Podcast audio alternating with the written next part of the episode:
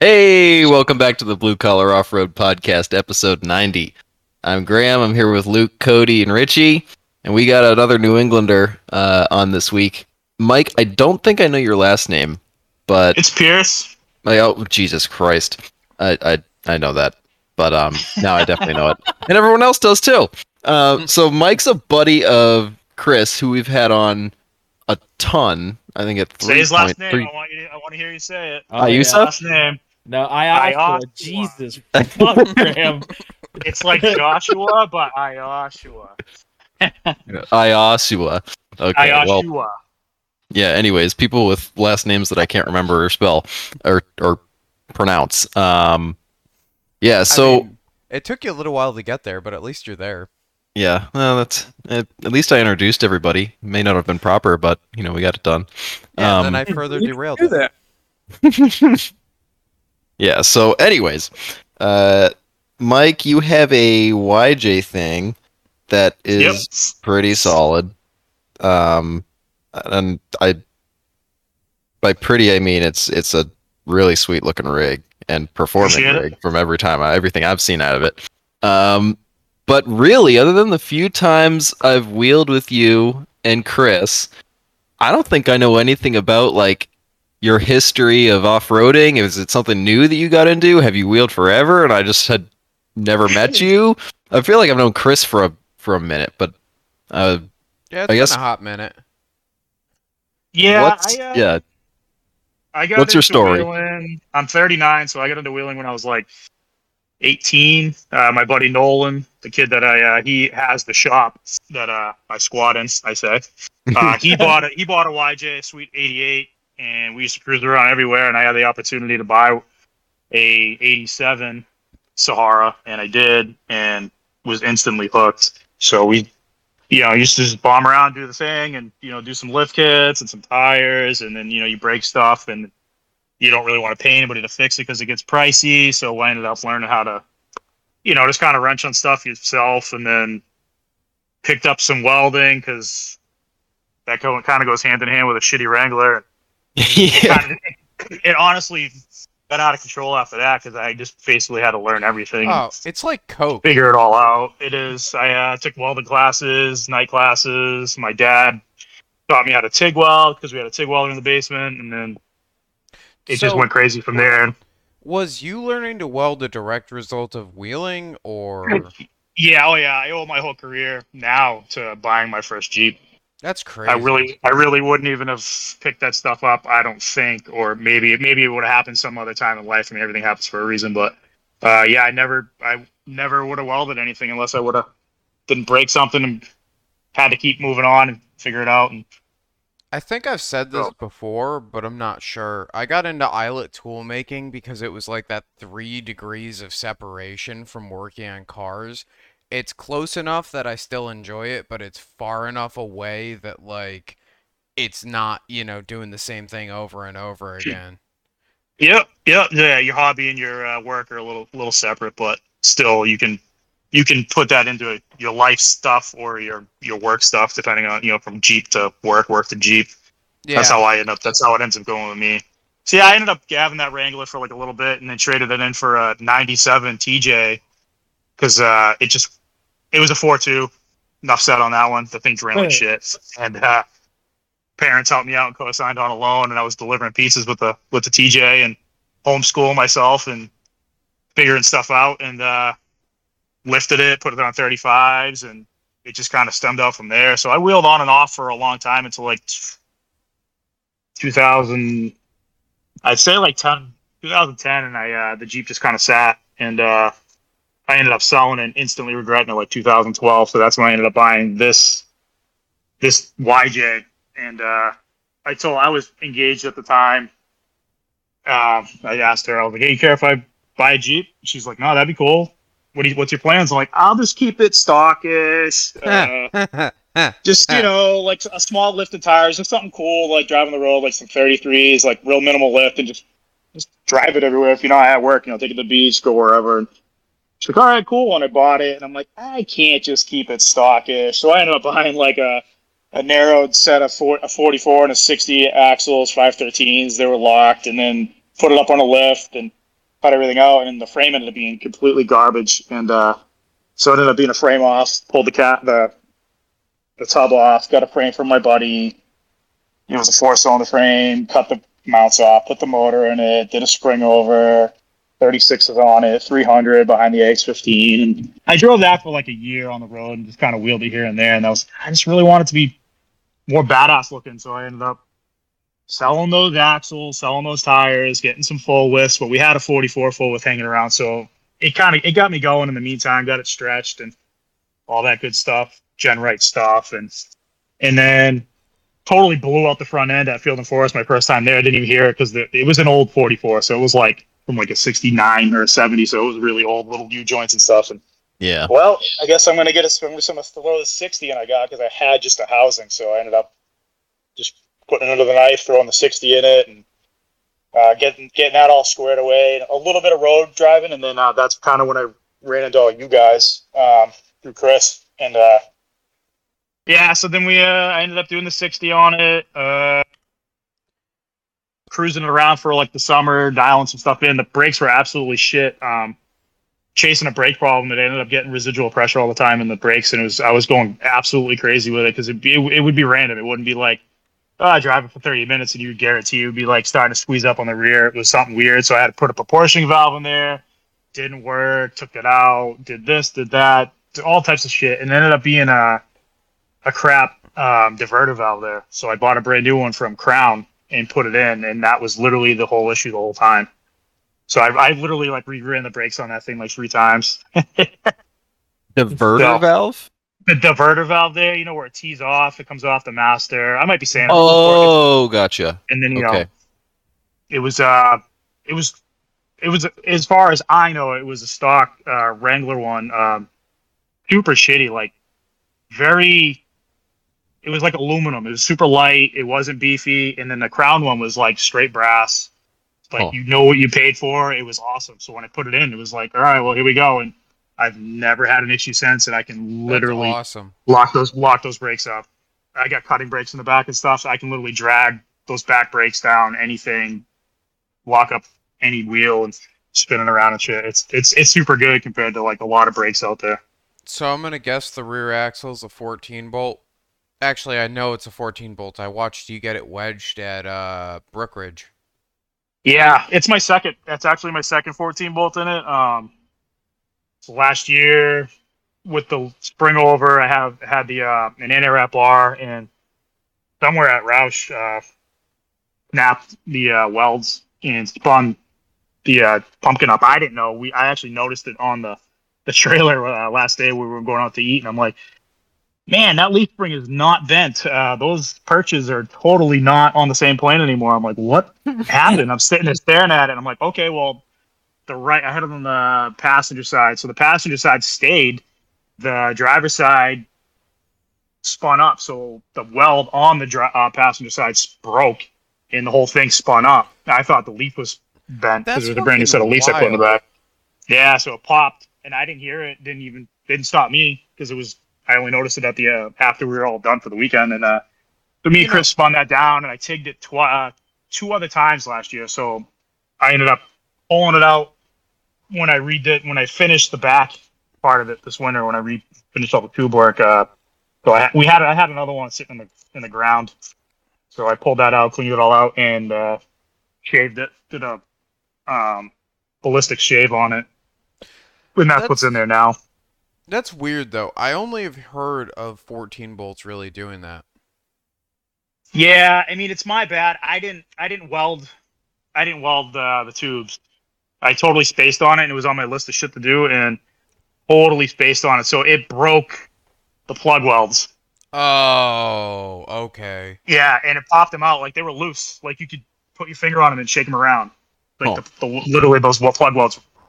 If you could have like drilled out and like put a little weld on them and like you could have yanked them out, they literally popped them out. Yeah, it's pretty wild.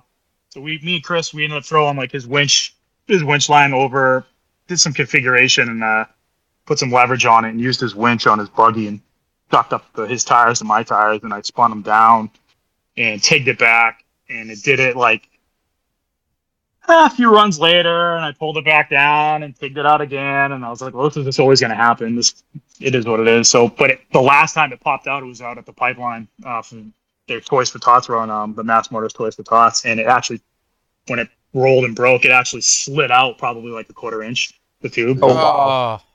So I just, that's why I didn't use it again. I'm like, well, this thing could be like super not square anymore. If it kind of pulled out, it could be loose in that socket. So I'm like, I got another housing here. We'll just use this one. So I ended up, chopping that up, doing the ballistic stuff on it.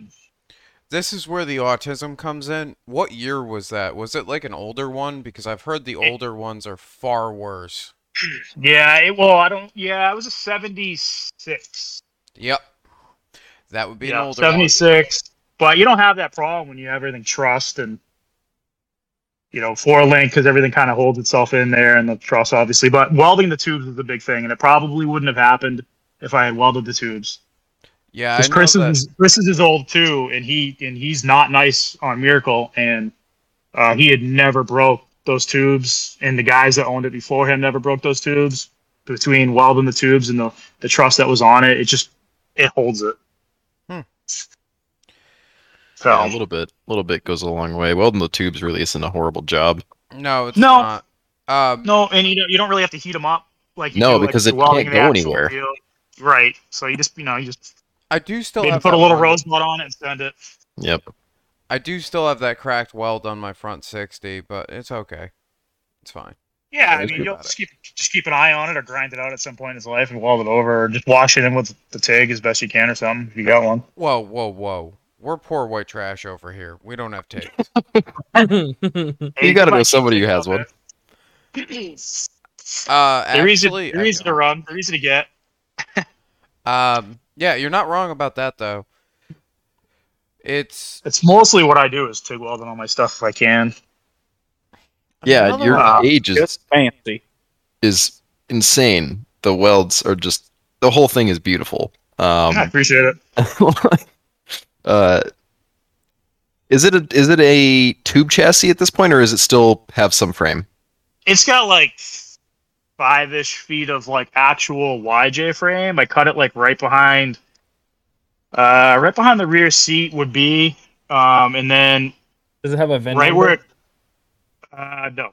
No, that's not a YJ anymore. It's a tube chassis. No, and then I did change the front out, which I wish I would have. If I had the tube experience when I did the front, I would have done it. I would have tubed the front frame, but I didn't at the time. I had the tube. Did I have the bender? Yeah, I had the bender, but I just wasn't up to, really feeling good about the skills yet. So I had 2.5 square tube the front because I had to kick it up like 12 inches to clear all the link shit. I remember that. Before you did that, I remember the chop in the frame rails being quite interesting. Yeah, I whacked them right at the motor mounts. Real quick, me and Chris laid my front end on there when I had all the truss stuff tacked on it, and I was like, yeah, that ain't gonna work. I want to stretch this 10 inches, and I'm like, it's gonna be into a bunch of stuff. I'm like, nah. He's like, cutting it? I'm like, yeah, I'll send you a picture.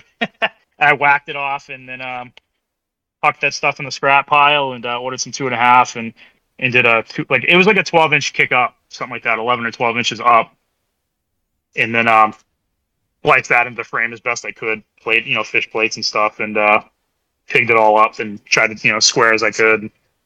It seems to be square. And, but it's a little heavy, but the tube would have looked better because it would have kind of matched the rest of the rig minus the stock-ish frame that's under there. Yeah, it's not that noticeable. Same thing with the both sides. I did tube steel under there, and square tubing instead of like round stuff. And, yeah, that's fine. You know what I know now, I would have done it. I would have went all tube because I AR'd the whole thing anyway and stuff, but I just wasn't up to my skill level, or wasn't really into my skill level at the point. Didn't really discover it because I used to do a lot of bending with roll cages and stuff. I used to work for a friend of mine that does rally cars and stuff. This kid, Bill, he owns Cage This.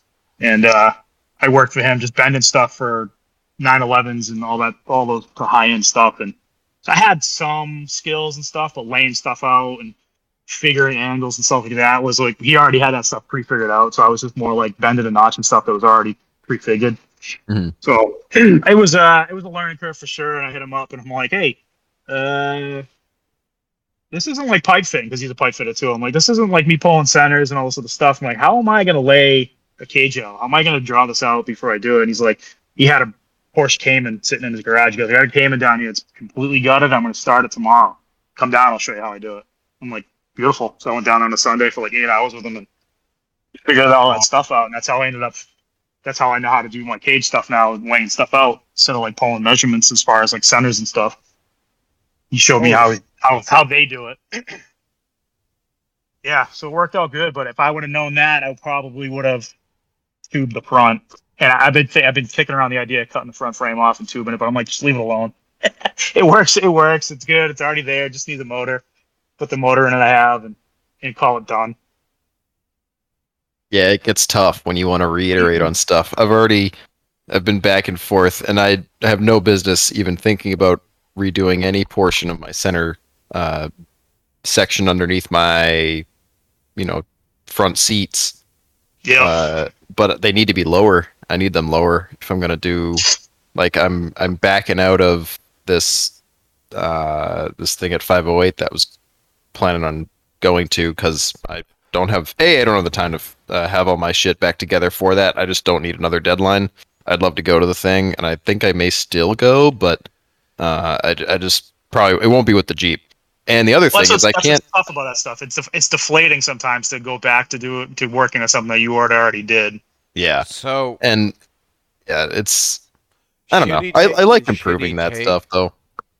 But I really don't think given your setup and how far you had to bow it, I don't think yours is all that bad. As far as the height goes, I think you're going to struggle quite a bit to get it lower unless you build the tube into the floor pan. And then that's sort of what I have to think about is removing some of that and putting the seats where they need to be and then doing the rest of it after the fact. It's going to suck, and I'm not doing it anytime soon. Yeah. But if I want to be able to do anything with a helmet, I kind of need it to be lower. I can fit a fist above me, and I can touch the headliner, not the ceiling. The headliner is probably like an inch worth of space. But if I put a helmet on, there's going to be like an inch, and that's just not enough to do anything. Is your seat good height for you as far as like you're comfortable in it? But like it's not a little high. I'm literally on top of my 205, which is clocked flat. We messed around when Chris had that Comanche that we were going to build for him. If the seat was up proper and far back, he wouldn't have kind of fit because the same deal. The 205 and everything was it was all belly up, so it was in the cab. Yep. But if you put angle on the seat, slide it forward but kick it back, it actually will drop you more than you think. It's kind of fucked up when you think about it. But you end up throwing it and you go, "I got a whole fist on." I noticed that. I did notice that if I angled, I think I had thought about that, but I've always kind of liked sitting more straight. But I may have to sacrifice on that and angle myself back and just push it forward. That may be the way to go. Have I not been harping on that? I'm a big fan of like you got to like build that whole put the drivetrain where it has to be, and then you figure out where you fit around it. So like it's been a common theme, but my seats are really fucking angled back because of that. And just fitting me comfortably into the cabin, and then I built the cage around where I wanted the seats to be. Yeah, well, it's tough to be a big boy, right? It's easy to be small. I can fit in whatever. You can put me in any buggy. I'm a shorty, so I lucked out on that stuff. I'm 5'7" on a good day, so I'm not bad about it. When it comes to that stuff, I think it was Zach Capaldo's buggy. He ended up selling it because he's a fairly tall guy and he just couldn't fit in it. It was a stupidly capable rig, but it was just built too small for him. Well, you could do it like the guy with what's that buggy that's for sale right now that has the most ridiculous cage setup on it ever. I forget the name of the guy, but that's a. Oh, you're talking buggy. Paul's Paul's brother. Yeah, it has like a 6 foot like A pillar. Yeah. Paul's brother just put up the sale for like $5,500 or something, right? Yeah. So I mean, I guess that's a guy down in Pennsylvania that built that Gabe's Off Road. You know what I'm talking about? Yep. No, I do. He's at the store, so I mean, he sells a ton of stuff. Good dude. He's down in like the Rausch area, I think. Chris was saying that was his family rig, so it was built for like a bunch of seats and stuff, and then the headroom was like for the, you know, to be super, super, super safe with like rollovers with the kids and stuff. I was told it was built. I don't know if that's true or not. I'm not. That's what he was saying yesterday. I don't know if that's like the actual story on that, but I was told it was built to comp specs because a buddy of side related to this though, a buddy of mine, Justin, who I used to rent a shop from with Kish, built a buggy for to fit within some. I think it was not. Or was it We Rock, Richie? I'm pretty sure it was We Rock. They require a certain amount of room over the top of your head wearing a helmet. So his buggy looks kind of doofy because he had to build it with the, I think it was 6 inches of headroom required over the top of the helmet. Well, so what I was going to say is that Justin's buggy looks very similar to that, to the buggy that's up for sale, where it's got the big square fucking cabin, and I think Justin's is just shorter because he's like 3 feet tall. Yeah, he's a fucking small guy, but I do believe that is the case. There's some rock crawling rig that was down in Pennsylvania that he was heavily involved in, and they required you to have a certain amount of headroom over the top of your helmet if you wanted to race. Yeah, or do the rides there. And I believe in the Facebook ad for that buggy, the owner even commented saying that it's designed like that due to the specifications of a competition. Yeah, probably. Now we have two potential reasons on why it's so tall. It still looks ugly as fuck. Oh, I'm not disagreeing. And Justin's buggy is ugly as fuck, too. I like the way it looks. Good proportion stuff, so the lines don't work, but... rules are rules. That's why short people work out well with that. I guess you can have a badass looking rig in a competition. I mean, really, you could fix that thing pretty easy. Just chop the top off and slug the... maybe that's not the way to go about it, but probably just chop the entire top off and just rebuild the top. Yeah. Super easy. Yeah. Yeah, anything is with metal. I mean, you got the tools and technology. You just got to put it together and zap it up and clean it up. Yeah, it's one of those things where a little time and a little experience goes a long way. And you know, I think it's not something that I would recommend for someone that doesn't know what they're doing, but someone that's got a couple years of experience and is okay with rebuilding the top section. That's a screaming deal on a decent buggy, even without the rims and tires. $5,500 ain't shit. No, I mean, it's a lot of money just in tube right now. I heard it was like, I don't know, it was $11 or $14 a foot for tube now or something. Yeah, it's like astronomical. I haven't checked. I need to go check this week. Probably need to go tomorrow. Shit.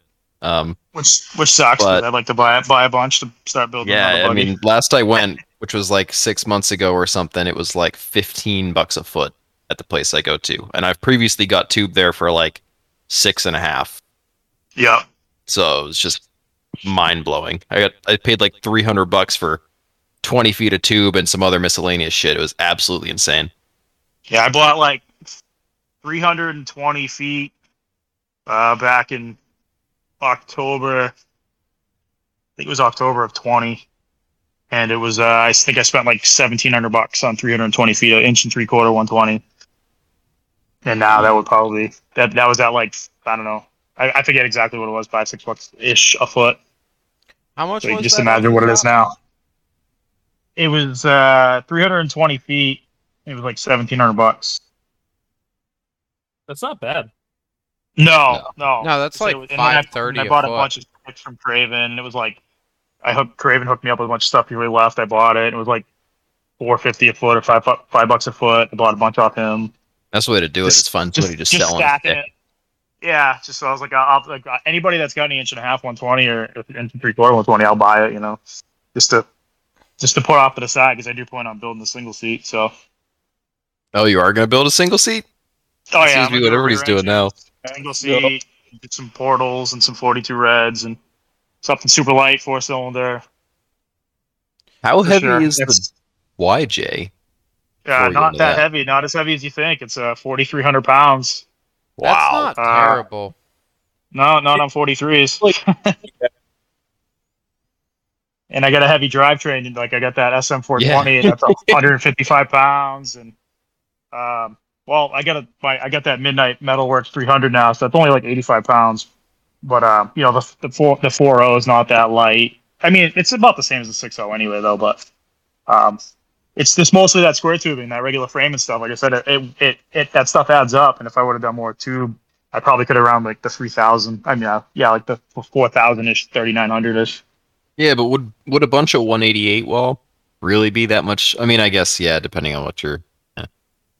Like, the Jeep frame itself is probably like 5 feet left, and then that 2.5 square tubing that I use for the front part of the frame, that's 3/16. It adds up. Yeah. Not that, like, I don't know if you're, like, I mean, it could change that stuff and lose, like, maybe 100 pounds or something, maybe, I don't know, but... I got a lot of AR on that, like for the boat sides, you know, they're full boat sides because I did build all that stuff to a tub before the tub got up, you know, before I obviously, ripped it all apart on rocks and stuff. So that's why that stuff is longer at the moment. If I just went straight tubes and never did anything around the tub, that stuff would have been half the length. But I mean, it is what it is. 4,300 pounds. It was 43s. I'm not mad about it. It's real light. No, that's really friggin' light for thing looks heavy, but right. Yeah, the tires put it off, and then you know, I mean, I was expecting to be way higher than that, and I was blown away when me and Chris went and weighed our rigs and seen the 4,300. I was like, wow, that's pretty wild. That's definitely lighter than I was guessing. So I'm happy with that part of it, and. The triangulation, everything worked out really well. We ran all the numbers and stuff, and I only simulated stuff in the calculator before I even tacked anything, and then dialed it all in, and everything's like super stable. When we brought it out for the first day, we did a shakedown run at Field and Forest, and I was very nervous that I was going to do some weird shit. Just going from leaps in the back was really stable last year, and it did good for, you know, leaps anyway in the back of it, and half a day in, and I was just like blown away on how stable the Jeep is. It's insane. Like it's very neutral. It's very good. So I've actually rolled it. Well, laid it over 3 times this year already. Cause I'm not afraid to take big bites out of like huge things and get off camber. And cause it's just too comfortable. I'm very comfortable in it. I said, like at Chris one day, I was like, I want to roll a lot this year. He's like, why do you say that? I'm like, I'm too comfortable in it. This is very stable. It doesn't do anything weird. Like this thing can hang like very, very awkward angles and stuff. I'm like, this is going to be good. So yeah, I put it over a couple of times already. Not fully over, but just on side. Yeah. I've seen a couple of your flops. Nobody got no pics of me over there at Badlands when I laid it the other day. Nobody pulled the phone out, and then I did lay it down. Real quick, it was like super fast. I wasn't even expecting it on Dick in the Dirt. Last obstacle on Dick in the Dirt. Literally hung all those red offshoots and stuff in Dick in the Dirt. And the last obstacle, I was like, I'm gonna try this other line. And Mr. Bransieri was spotting me. He's like, yeah, fuck it, try it out. And I'm like, all right, cool. And I was just getting to it, and it was like somebody grabbed the Jeep and just threw it on its side. It was like super fast. I'm like, bang! Like, wow, it's awesome. I'm like, hell yeah. I'm like, just throw the, you know, we self-recovered it and then just drove it out. I just took the other line that everybody else was taking. I'm like, I'm too curious. I gotta put my tires on everything. So I'm like, I'll try this out. Oh, I just liked when you did, where were we? Like that lower section of Soggy Bottom. We were all coming around and I see you bellied out on this rock that doesn't look like anybody's ever driven on it. At the very top. Yeah, I would. So next time I go there, I know how I'm gonna hit that, and I'll get it. But yeah, I got hung up a little bit. My links, so like being belly up, very, very, you know, it's super flat. My links hang a little low, the link mounts, which usually if I was just a normal skid plate height, that stuff would all have been tucked in and would slide a little better. So I tell a lot of people, I don't know if I'd waste my time again doing belly up stuff. It's cool. Because you get the clearance, but it's a lot of work to put your shit up really high, and then you got other stuff that still has to hang low, unless you slam your rig. Yeah, it was a super compromise. Making it flat. You're better off making it flat and smooth, and then and just dealing with it like that. I just I had it bellied up when I had the AX15, which was mint because the AX15 input is right down the center of it. But the SM420, it's a very big offset where the shaft is up top and the bottom of it all hangs super low.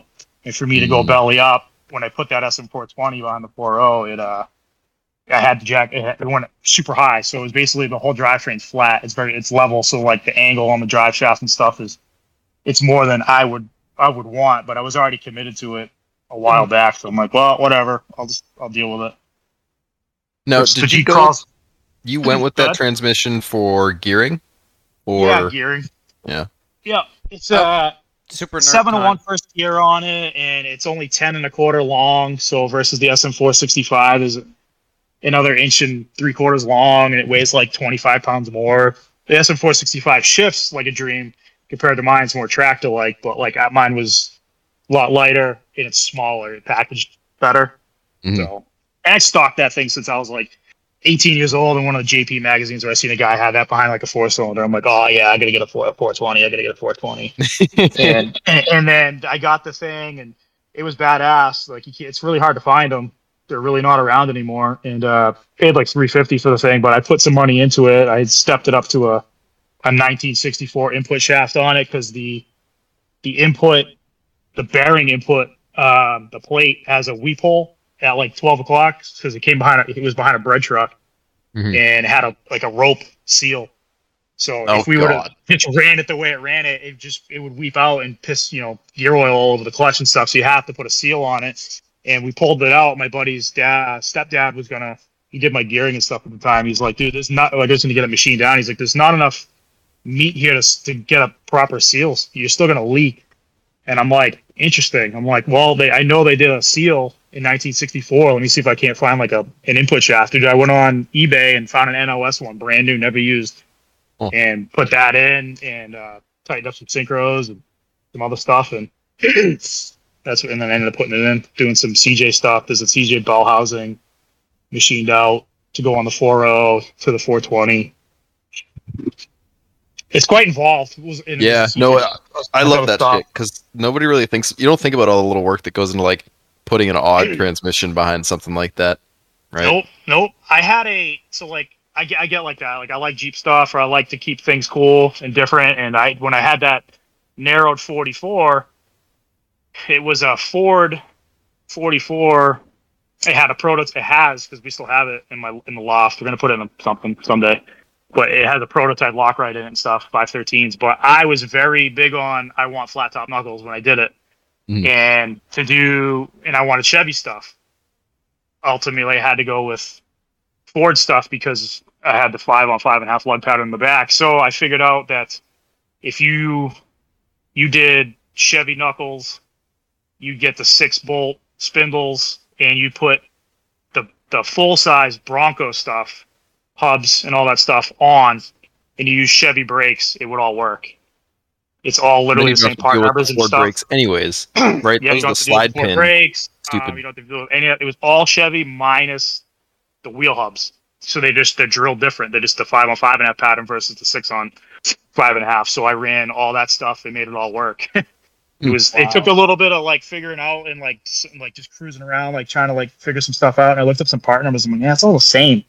And I was like, screw it. I found a guy that was selling everything brand new. So I spent like $800 on the shit. I was like, I don't really like waiting around trying to find stuff. Yeah. I'm like, I found it, bought it, and it was mint. It all worked out. So I even used all Chevy stub shafts, Chevy locking hubs. So I had 5 on 5.5 with a proper Chevy 6-bolt spindle and all that stuff. I also have narrowed a 44 to scout with. It's in my friend Nolan's Jeep right now. It's in the shop. I'm doing some motor stuff to it.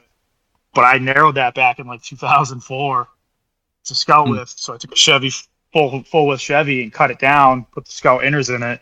And then we did scout. Like it's a fucked up situation, but we did scout.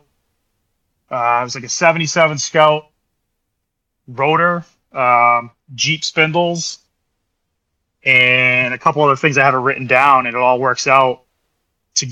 To not use Ford stuff, because my buddy's stepdad is very anti-Ford. So he literally found all that stuff out back. Like, he used to work for Gunseth, and like Steve Gunseth and him grew up and whatnot. So like they knew all this stuff, all this wild stuff of factory stuff that could interchange. And back in like 2004, he let me in on all of it, and I wrote it all down.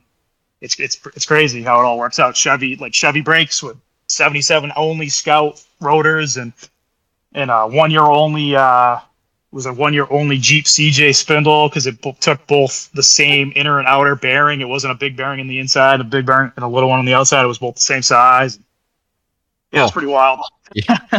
Why? Jesus. No. That's so much work for nothing. No, that's fucking cool. Oh no! Back in the day, there wasn't that many like aftermarket stuff. And I think imagine figuring that shit out in like 2004 when the internet was barely a thing. Like, I absolutely agree, but now think of it when you have to replace it. You got to go through the whole bullshit again. He's got a list. Smart, you write that shit down. You put it in a notebook, and you put it in your nightstand or wherever you're going to keep it. Yeah. Or you try to remember that stuff. I still remember, even though I'll never use that shit again. But I mean, yeah, you just rallied it off like. Yeah. Like you just read it over. He's got the notebook next to him. He's got the notebook. So you got to be ready for anything. You got to know. On my XJ, when I did the trooper swap, I did Chevy outer spindles with Chevy bearings and Ford brakes, and it worked out fairly well for me. But I had to go and get weird fucking year. Break shit, and I just don't want to deal with that. It's, in my opinion, so much easier to just go to the parts store and say, hi, yes, I need 2004 Ford F-350 parts. The Wrangler that's in the shop right now, my buddy Nolan's, he's got an Isuzu rear end. It's with the disc brakes, so it's weird. It's got like it had metric studs and some a weird metric brake, and it's got funky gears like 436s or 432s. It's weird. So yeah, he's got grizzly locker in it, and it's geared, and he's got a grizzly up in the front on that front end that I chopped down, and got all that geared out and stuff. But it's funny because it's super narrow. It's like a 57 or a 58 inch wheel mount surface, so it's pretty narrow. It'd be better in like a Willys versus his YJ, which we're gonna end up swapping it out. But so it's cool. The one I grabbed was out of a newer trooper, so it was slightly wider, and I got one with the tow package, so it came with 456's factory. Oh, that's cool. Yeah, it was a stupid setup. It's cool. Some of the stuff that used to come out there back in the day. I mean, I put a 44 on my TJ, and I bought the housing for like $450 brand new from Jeep, and bought some gears, and then found out that all the Dana 30 stuff bolted onto it, like the brakes and shit. So that's how I ended up getting a 44 behind my TJ. You bought a housing brand new? Brand new housing you could buy from Jeep. In 2003, I bought it. Oh. It was $450. And what? Yeah. That's not bad. Superior axle shafts or alloy axle shafts back then. And it's like 31 splines or something. And I did a Loctite 456s. And I had 36 TSLs on it, bias by TSLs on it, and just a small forage lift. I used to literally, you'd be blown away. I used to drive that back and forth from South Jersey to Winchendon every other weekend to see my girlfriend, because I went to school down there for commercial diving, so I'd come home every other weekend, and I drove that. Literally commuted with 36s. Garden State Parkway, New Jersey Turnpike, Tappan Zee Bridge, 84. It'd be a 6-hour ride, tearing ass like 75 mile an hour in it. On TSLs. With earplugs, because the echo of those tires off the Jersey barriers. I was just going to say, the doors are off. They must have been so fucking loud with those. Holy I definitely stood out down there, because it was the schools in Camden, New Jersey, which I don't know if you know where that is, but it's right across from Philly, and it is actually one of the most dangerous cities in the country. It's pretty ghetto, and here I am with a country boy down there with a TJ lifted. Chirping tires around every corner. But that was cool. It was cool. I definitely dig getting into that weird stuff. I mean, now I wouldn't get into some weird stuff like that. I just build some stuff and call it a day. Well, everybody gets their formula, right? You figure out what works for you, and you sort of build up how you want to approach things over time as you work on stuff, right? That's sort of you start out where you get the 3/4 ton stuff, and then you get the bigger 1 ton stuff, and then now I wouldn't even. Now my Jeep's where it's at. I would go with fabricated stuff at this point because it's a lot lighter. So I would just go from there. But you have to be committed to dabbling and fucking stuff up to learn. Because if you never mess up, you're never gonna learn. But you got to be committed to being like, oh, that was a $1,200 housing. Am I gonna send it? And is this gonna be wrong? Or and you just gotta do it. My buddy likes to call it growing pains. So I smoked a bunch of tube, figuring things out and. I was like, oh, it is what it is. It was like a bend. It was stupid, but it was just tying in my hoops. Just two bends, but I wanted to land at a certain point, and I kept notching it wrong, or I bent it just a little different, or whatever. I'm like, well, there's $150 right there. Well, try it again. Yep. But once you figure it out, I mean, it's knowledge is key. Knowledge is worth more than the money part of it. Oh, absolutely. Which is why I never understood why everybody's like, oh no, just put 1 tons under it right away. It's like, well, no, because then you skip out on, I mean, not necessarily that that's the wrong decision. You can do that and make it work. But most normal people aren't going to be able to just take a 1 ton axle and throw it under a rig.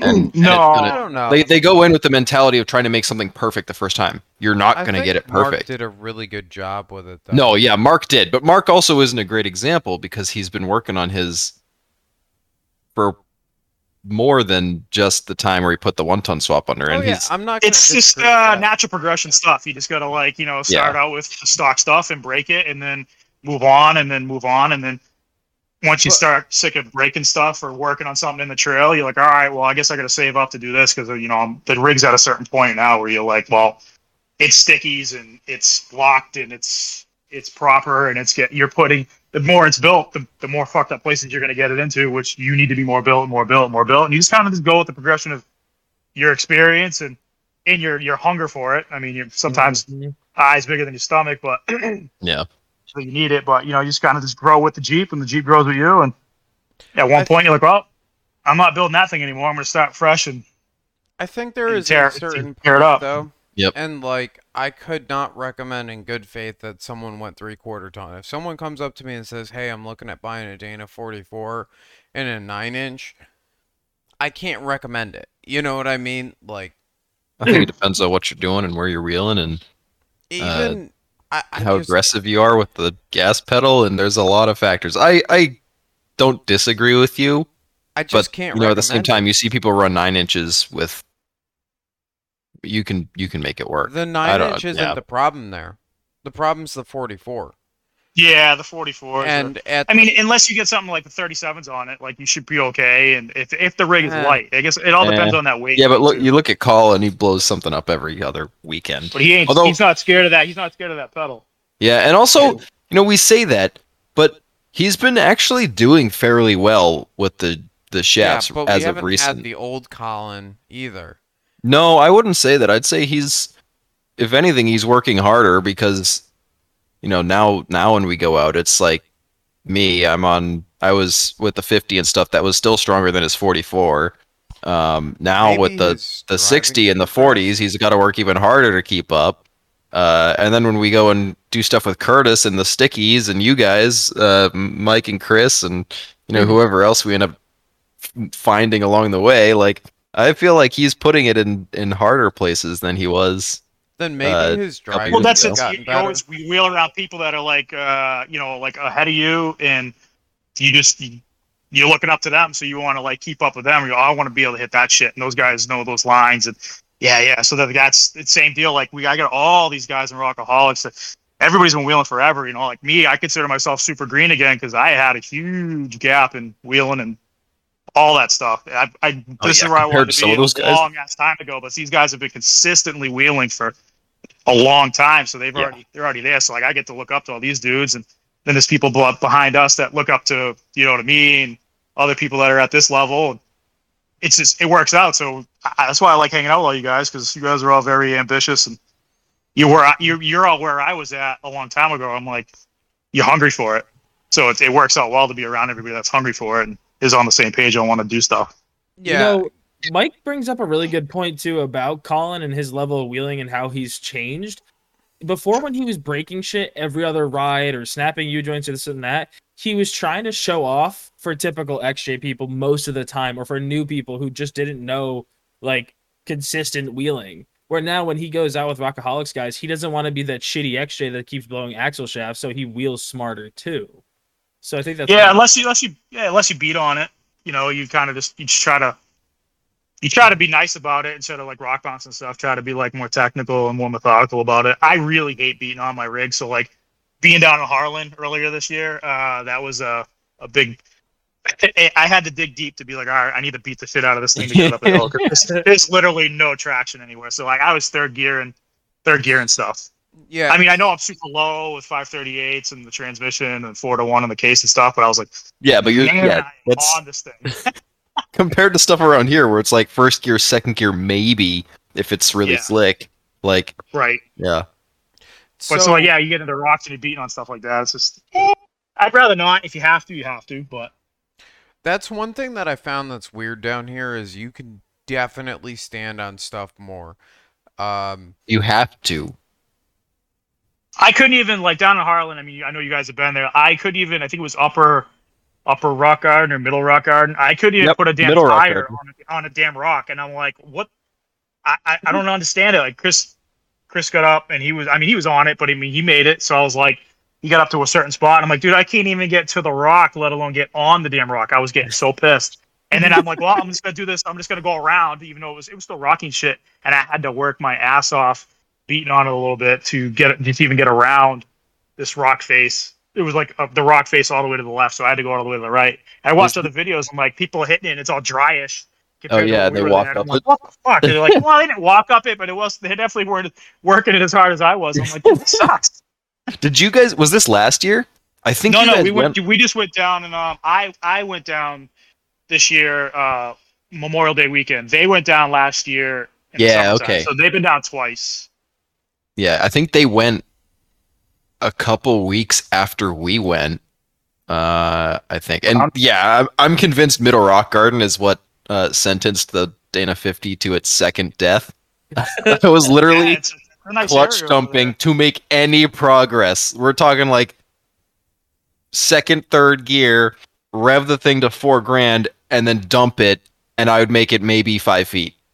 Yeah. And I wasn't even on an obstacle, like you're saying. Like I'm just like in... that water down there, that clay is like super gnarly. It's just like you literally can't go anywhere. We went and hit up what's that well-known trail everybody loves to do. It's like Railbed. No, but I walked that. Railbed? No. It's got you go up to the top of the mountain where it overlooks everything. Mason Jar. Mason Jar and. I absolutely did not have a good time in Mason Jar just because you couldn't even get up on a ledge or up to something. I was getting irritated. Now that trail I can definitely see is awesome with traction, some traction, but we had zero traction. I was getting pissed. I'm like, this isn't even fun. We had some. Everybody in our group it's definitely a technical trail, but everybody made it up. So most things when we went. One thing I've noticed is southern wheeling gets really fucking boring when it gets dry. Yeah, I can see that. We had Graham and Cody were down for the meet and beat with Trail Trash, and we ran, what was it? It was like Trail 63 into, I want to say 41, and then I forget where it was out of there, and that's where I blew my fuel pump. But then I went back 2 weeks later, and it had rained in between, and it went from like a snooze fest to a rev limiter, second gear, bouncing everything, everywhere fest, and just like one rainstorm. Right. And it was much better the second time, if I'm being honest. Well, challenge. Yeah, it's just a different world down there. It's all jungle-like, and it's very wet, and the earth is dry. I could see it being like, all right, well. There's no rolling boulders like Field and Forest down there like there is up here. Yeah. You know what I mean? Like, so it's different terrain, and it's different. It's definitely a different deal, and I understand why those guys got a lot of horsepower because it would be no fun if you didn't because you can't get anywhere. Yeah, and I feel like the diff- the difficulty is based on the steepness of the trail, not the size of the... I mean, there are big rocks in some places out there, from what I've seen. But there's also just a degree of... There's always some verticality that you're going up against as well. Whereas we don't really have... We have some of that, but not nearly as much. We just have boulders. Hell, even the hard trails at 5313 weren't hard because of, like, anything, but it was hard because your nose was in the air and you're dropping a tire 2 foot down into a rut, dragging the diff, and you just have to carry it. Otherwise, the jeep wasn't going to go. Yep. Yeah, it's definitely different. We're going to go down there and hit the sand mines. We're going to do Windrock. We can check out AOP, and then on the way up to Rausch, because we're going to do the Rausch thing on the way home. I think we're going to check out Good Evening Ranch, and then do the Rausch deal. Speaking of, we're going in October. Yeah, we I don't know. We'll see if Chris wants to go down there. I mean, I currently got no plans on that stuff, so I can always roll down. Take a Friday off. It's going to be a good time. I know we talked a little bit before the podcast, but like Jason's coming down. Trail Trash, unfortunately, bailed on Rausch because they're a bundle of sticks. Yep. And they said they're going to Good Evening, so they're not going to live it down if they don't. You know, there's a lot of abuse to be hurled that way.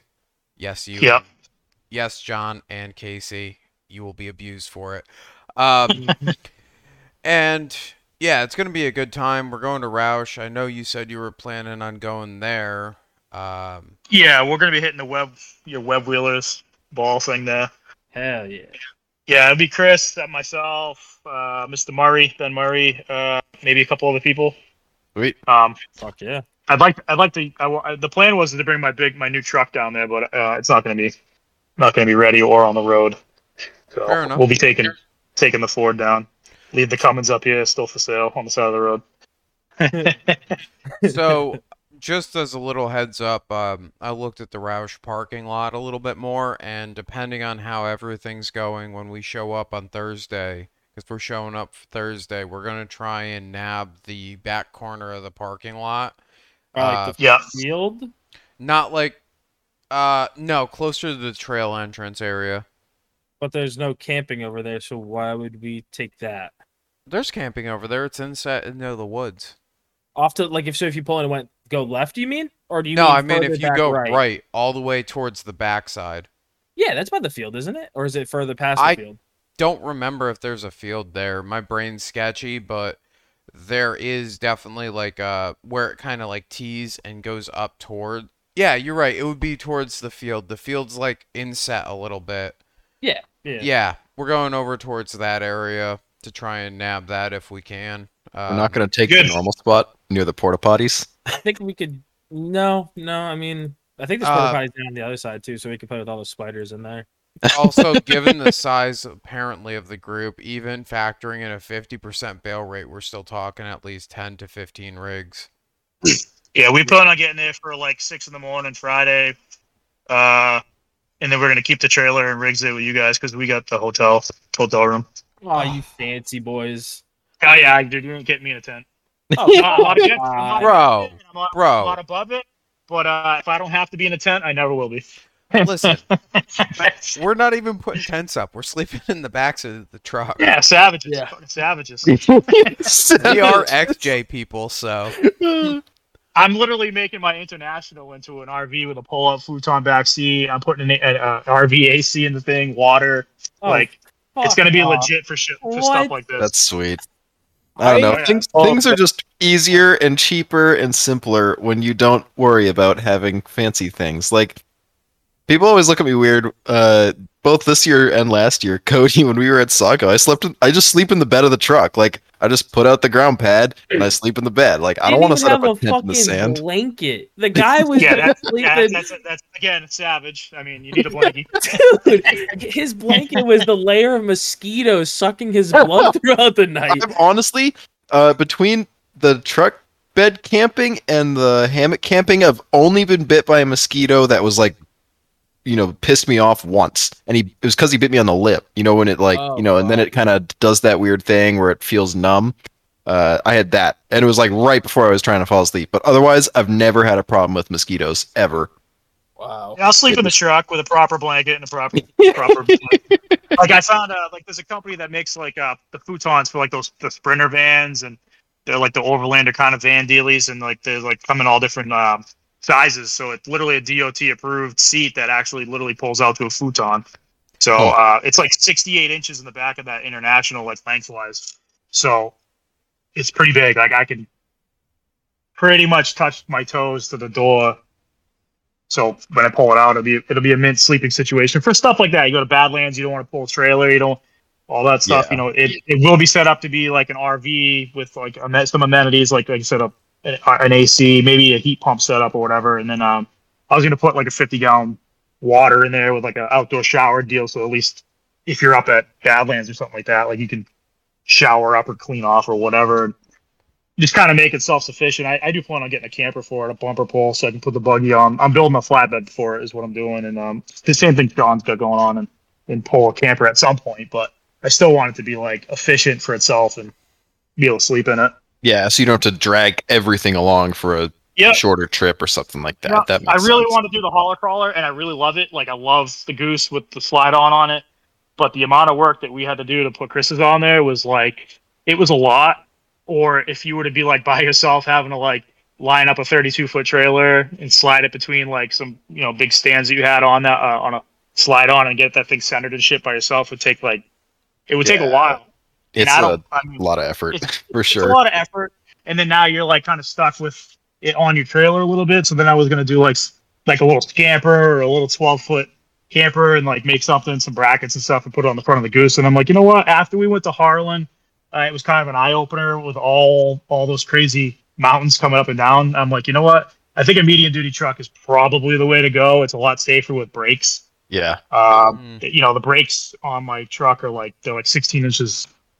They're huge. They're air brakes. The thing's got full air brakes.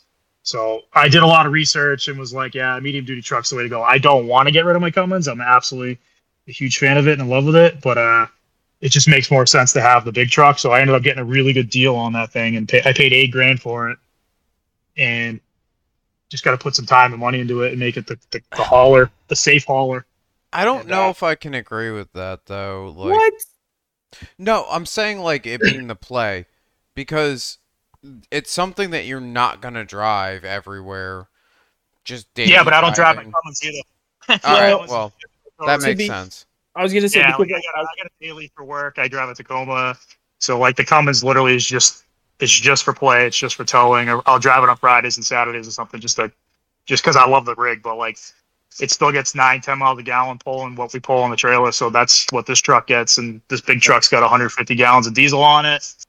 I'm gonna put a transfer tank on it for gas, so I don't have to run jugs. You literally use the transfer pump to fill the buggies. It's gonna be super good. And though, not to mention wow, we just keep cutting each other off. I think the more that you drive it, though, I think the more comfortable you get. I think you'll start to drive it a lot more than you expect to, because if you realize, I'll drive that right into Boston. I don't even care. I'll daily drive that thing just for shits and giggles. Yeah, it is kind of fucked up because my truck gets 10 miles to the gallon normal driving, so I only have a 30-gallon tank, so. 5 times that, then you have that big old behemoth, and you could literally just add a dovetail to it and put your buggy on it. That's badass. I don't know if you saw pictures of it, but I had whacked off all that stuff that was on it. It used to carry a 40-something foot horse trailer, and it was a 1968 Kentucky horse trailer. This thing was literally 12 feet tall. Holy it was 20,000 pounds. So we looked up the new ones, and the new ones are 20,000 pounds. This one was 1968, so it probably had better steel back then, so it probably weighed more. And the thing was huge, and a guy wanted to send it with me, and I'm like, nah, I ain't fucking taking that thing. But it was 20,000 pounds, plus whatever you put in for horses, and it was 9 feet tall inside. So the thing handled serious weight. So this I cut that bed off because it was junk. It was just basically to cover up the fifth plate and make it look nice.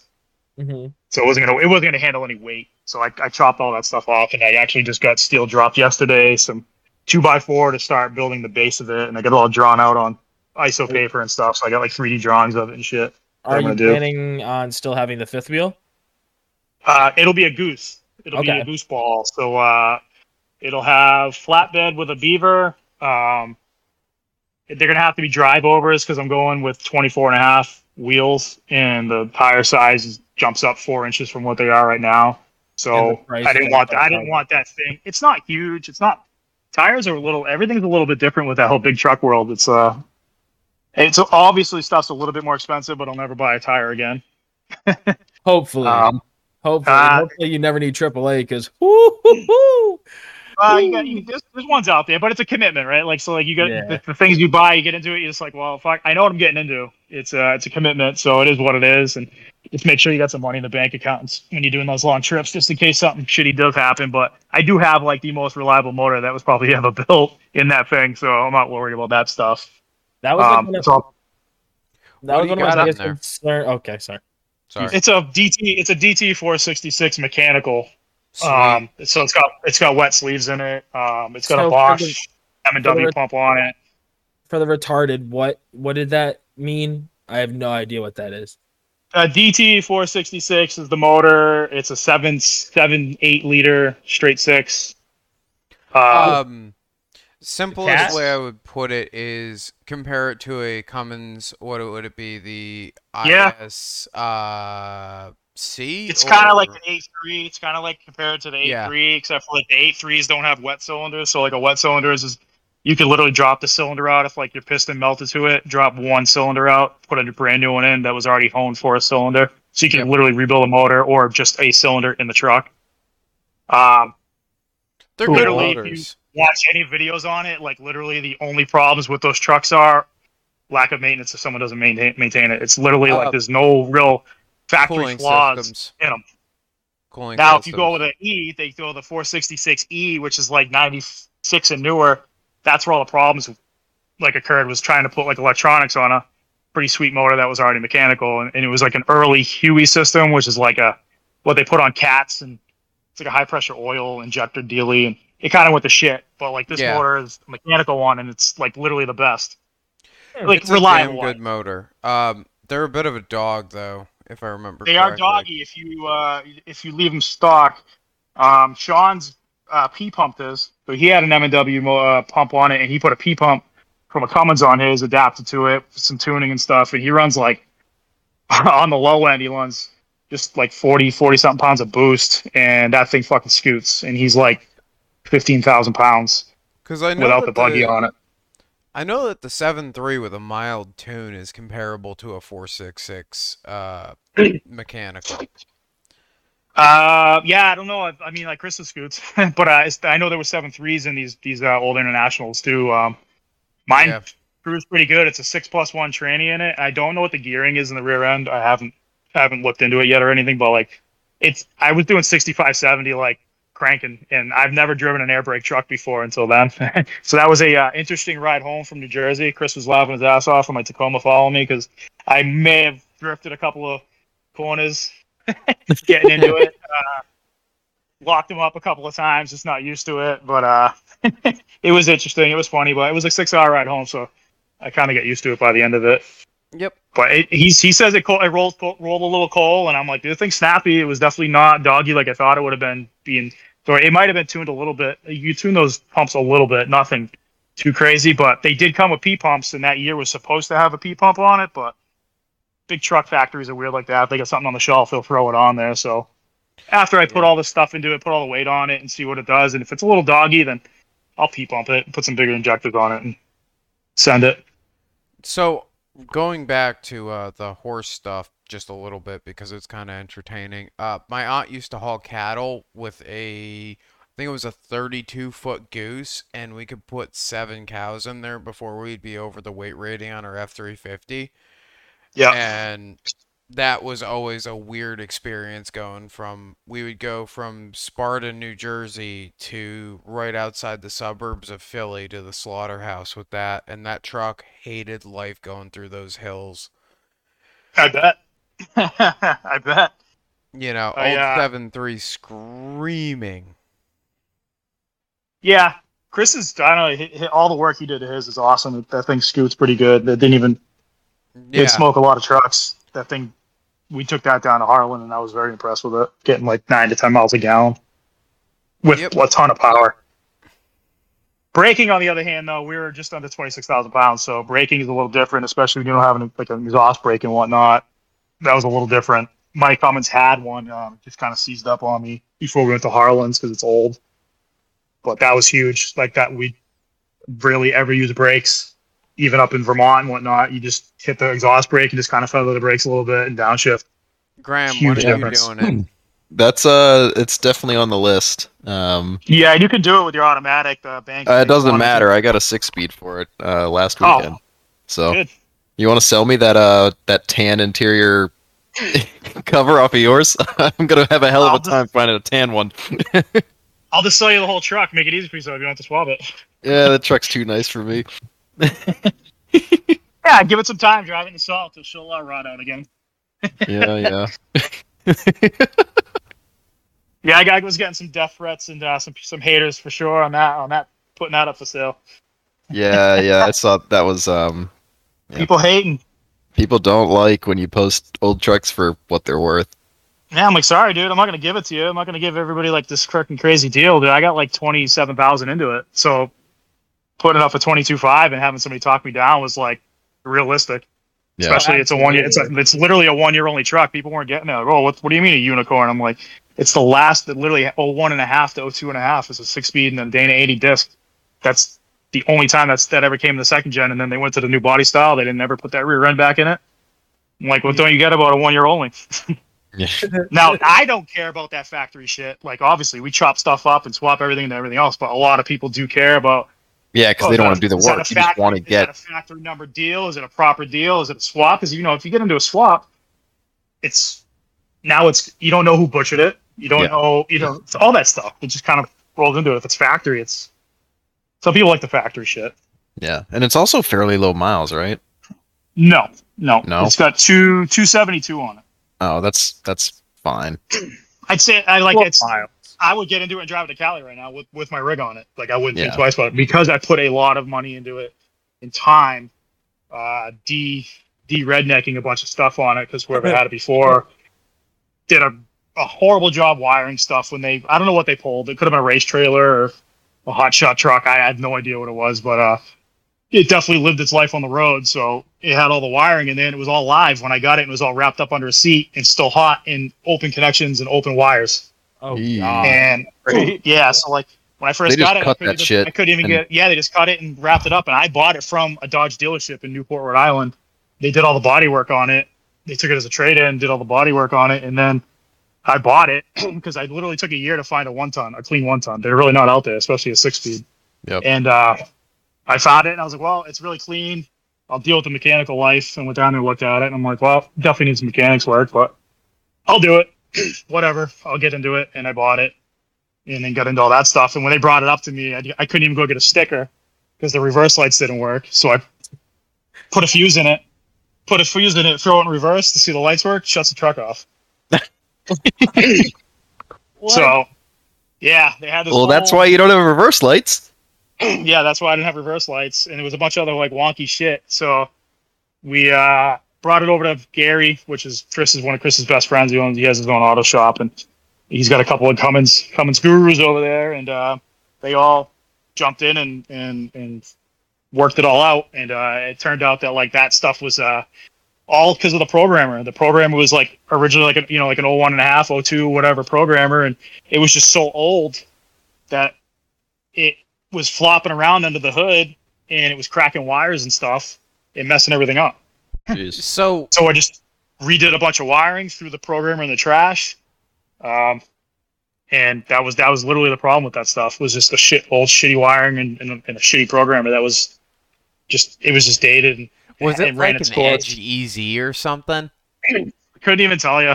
It couldn't tell you. It was so old. It was worn out. It was Velcroed, had a Velcro. Oh my God! Yes, under there, and it plugged into the main harness. It was like a jumper and stuff. Yeah, it was old. Yeah. So I think that's an Edge EZ from what you're describing.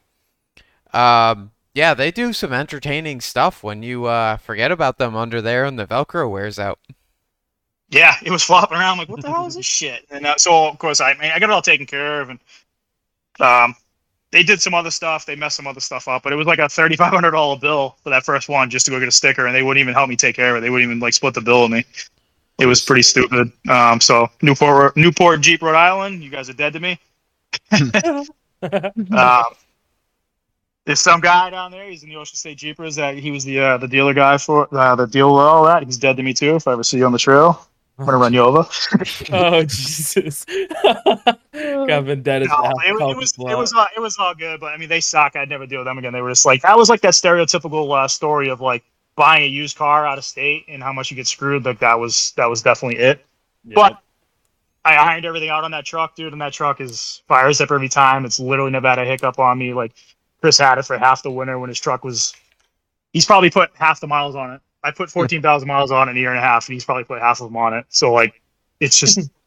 it's Old Faithful. Like, literally Old Faithful. So, I'll miss it when it's gone, but... Got the medium duty, so I can't have all these rigs.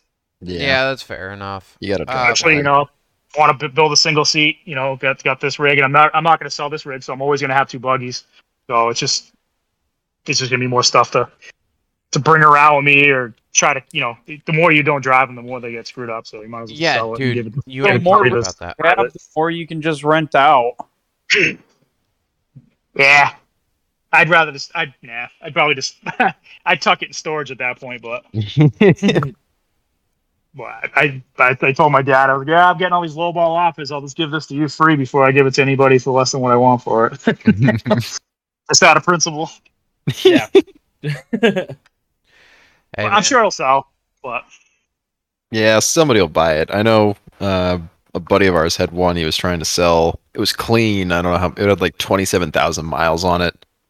Auto sport. I think it was like a 2000 or 2001. Yeah. Just immaculate condition. The thing was pristine, no rust, no nothing. I don't know how the hell he got it. And you know he wanted 30 for it. I think he ended up selling it for 27. So yeah, and it was single wheel automatic. So somebody will buy it. Yeah. What are you asking for it? I dropped the price on it. I'm asking 18.5 for it. Well, I want 18.5 for it. Like I won't take a dollar less. I did have it up for 22.5, but I'm like, it was one of those things where do you put it up for higher, let somebody talk you down, or you just put a firm price? And I was like, well, I'll throw it up for higher, just let somebody talk me down. That didn't work out, so I ended up just changing it to 18.5 firm and. It's not even a bad price at that point either, though.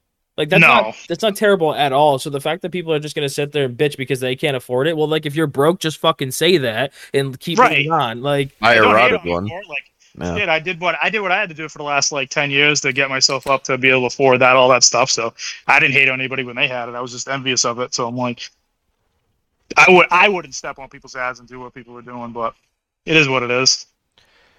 Yeah, that's fucking crazy. And in the meantime, I'll still use it and drive it because I'm probably not going to actually put the International on the road for probably another couple of months just because I'm going to register it in Vermont, so I need to find some time to get up there after work and do it.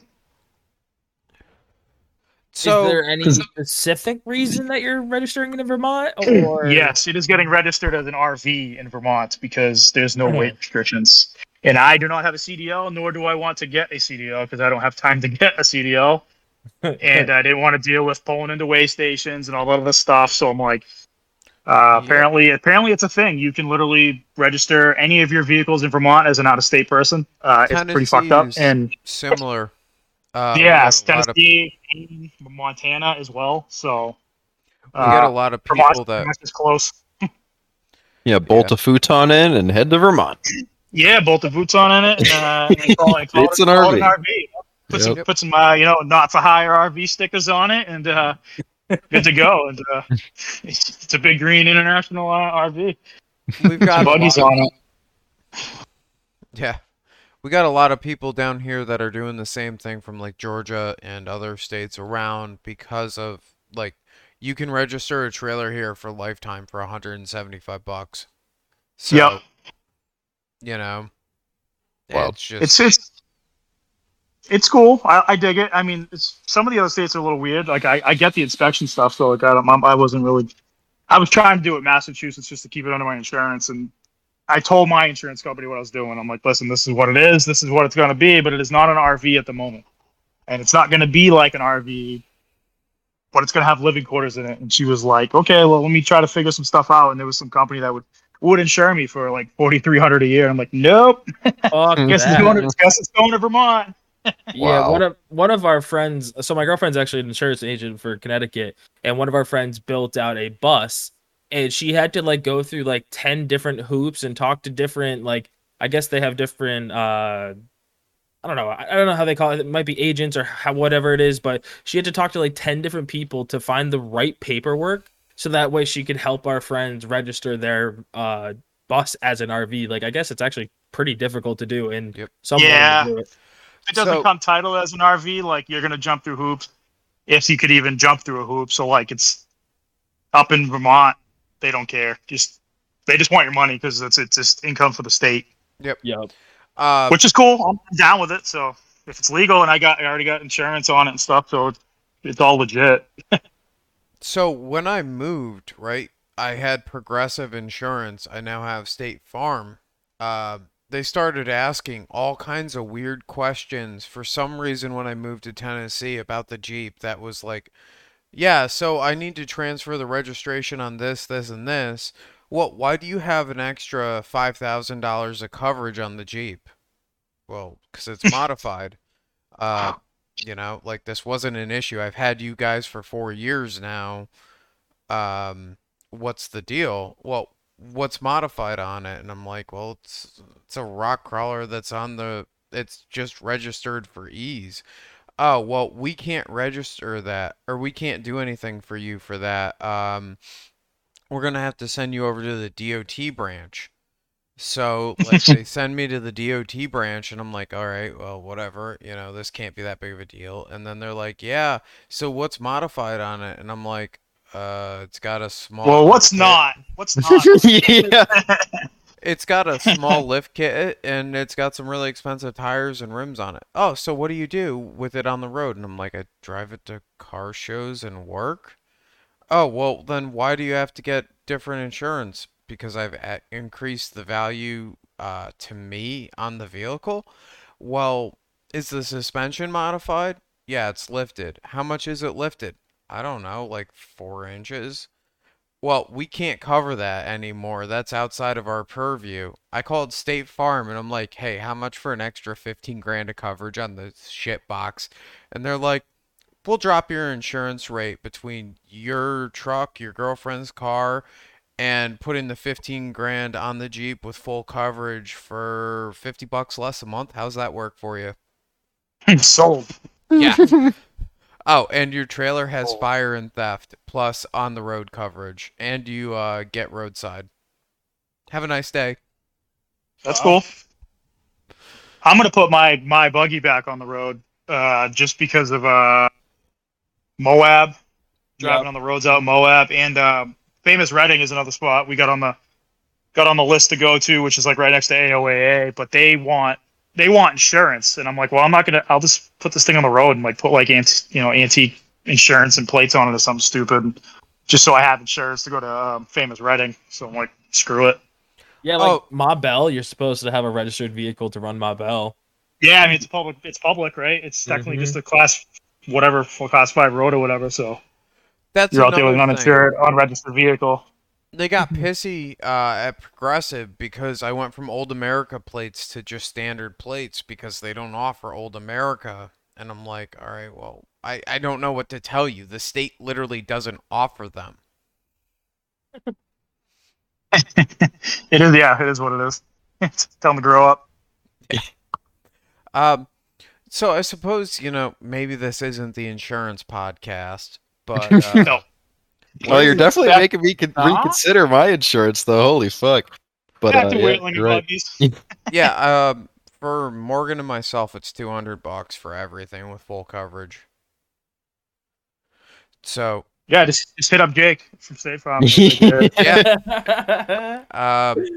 Jake from State Farm or Austin from State Farm. Or Caitlin, apparently, because she's... Pay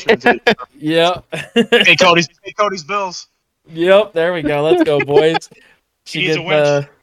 Yeah. Okay. First off, I have a winch. It's sitting in the back of my truck. The controller is in the center console of my Jeep, and the spool is sitting in the back of my truck. I have it. It's just not together or on a Jeep, so it's useless. Oh, he's also got the part all that the things for hydro assist.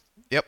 Just sitting. Yeah. My life. And I heard that podcast that Chris offered me up before I went back to work, and I did have a week off before I went back to work, and that could have gotten done.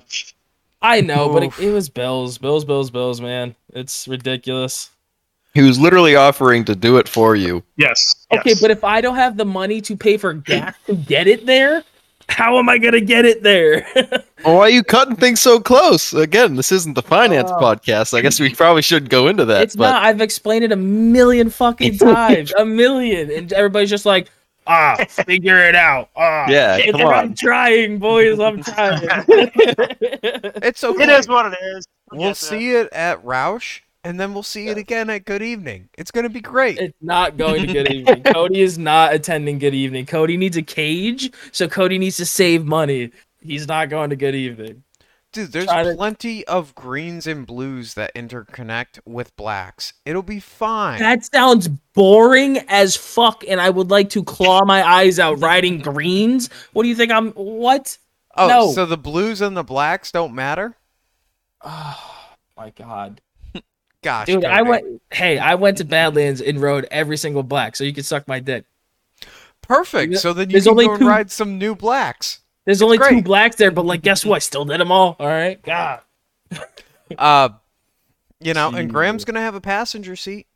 No, he's not. Richie's already planning on going, so fuck you. Yeah, Richie's planning on riding with me. So my passenger seat's non-existent now.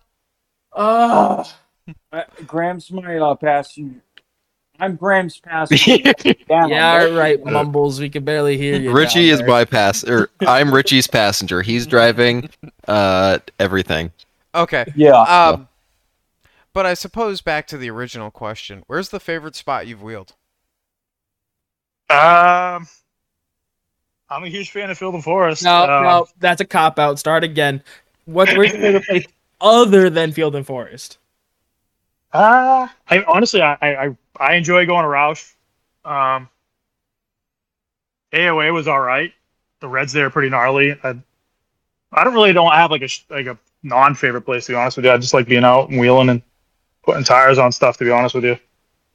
The Hammers is definitely a place I think that I really want to go. Field and Forest is definitely by far my favorite because it is the hardest shit. And there's rolling boulders, and you guys definitely need to get out there at some point. All you guys can get out there. But I like everything. I love Badlands, Field and Forest. It's all variety. I agree with that. Well, yeah. I mean, I love going to Pembridge. You know, like anything that's like cool and different, technical, or I absolutely love dragging fucking tubes down rocks and seeing dust and body damage and shit. Like that shit gets me going. So I dig it. All the rock rash. I absolutely love seeing it all over the rig. So you're more of a technical trail kind of a guy than like the do or die climbs. Yeah, I fuck with the same shit. Yep. Oh, yeah. I mean, I'll definitely try. I'll definitely go for some hill climbs and stuff like that if I got to. But like, if it's just a hill climb, I'm like, whatever. But if it's if I see something super, just super technical, I'm like, I want to try that. Yeah, I agree. I dig it. Yeah, you just put, you do all that triangulation and body, everything to work to do that stuff. It's like I just put it through the paces and let it do its thing and see what you got to change. It feels good knowing that it works the way you were hoping it worked. That's a good feeling on that stuff. So that's why I like it's going everywhere around. You get this, you got different terrains everywhere. You get to see how it does. It does okay in the mud, but it definitely needs the 6.0 that I got on standby. Because that's the next move on it is a 6.0, and I got a turbo 350 ready for it. Lame. I'll take that third pedal out of the equation because sometimes when you're like half upside down, you're like, man, I really wish I wasn't working this pedal right now. Yeah, well, I mean. You're still, I don't know. I'll let you do your thing. It's different. Cutting brakes are all on my left side. All my shifters are on the right side. So like, yeah, I know you and Chris both have that left and right. You need three hands to drive your rig. Yeah, well, all his stuff is in the middle, so like he's good. But like mine's on the left. Oh, that's right. Yeah. Okay, it was just your rig. When I put the new Rockbox Midnight 300 in my rig, the shifters are in the middle now and not to the right, so it moved everything over, and I had to lose a tube to make some clearance. So that was where my cutting brakes were going to go. Well, SM420's reverse is all the way to you and back. So it was in the way of where I could put my shifters. And my interior at the moment is temporary because until I do the 350 swap, the turbo 350 in there, I have no console. Everything's just not finished. So I'm like, had to put the cutting brakes to the left. And there's a couple of times where I'm like, if that shit was in the middle, I could have just done something. I could have stuck something instead of like lost it. Yeah, I feel like when you're using cutting brakes, though, in what situation would you be changing gears and using a cutting brake? I mean, I guess going from like forward to reverse, but there was the UA hill climb. It's a little weird, and I was trying to. What was I trying to do? I got up to the top, touched the tree, put the rear in neutral, held the cutting brakes, and dragged the front over, and I needed the rear to get clicked in fast, and still using the steering wheel as well, and went to try to get it in reverse, but the steering wheel went, it kind of got tucked into a crack, and I lost it and slid back down where I could have stuck it if everything was like right there in the middle. Still would have had a hand on the wheel. Not that that's a big deal.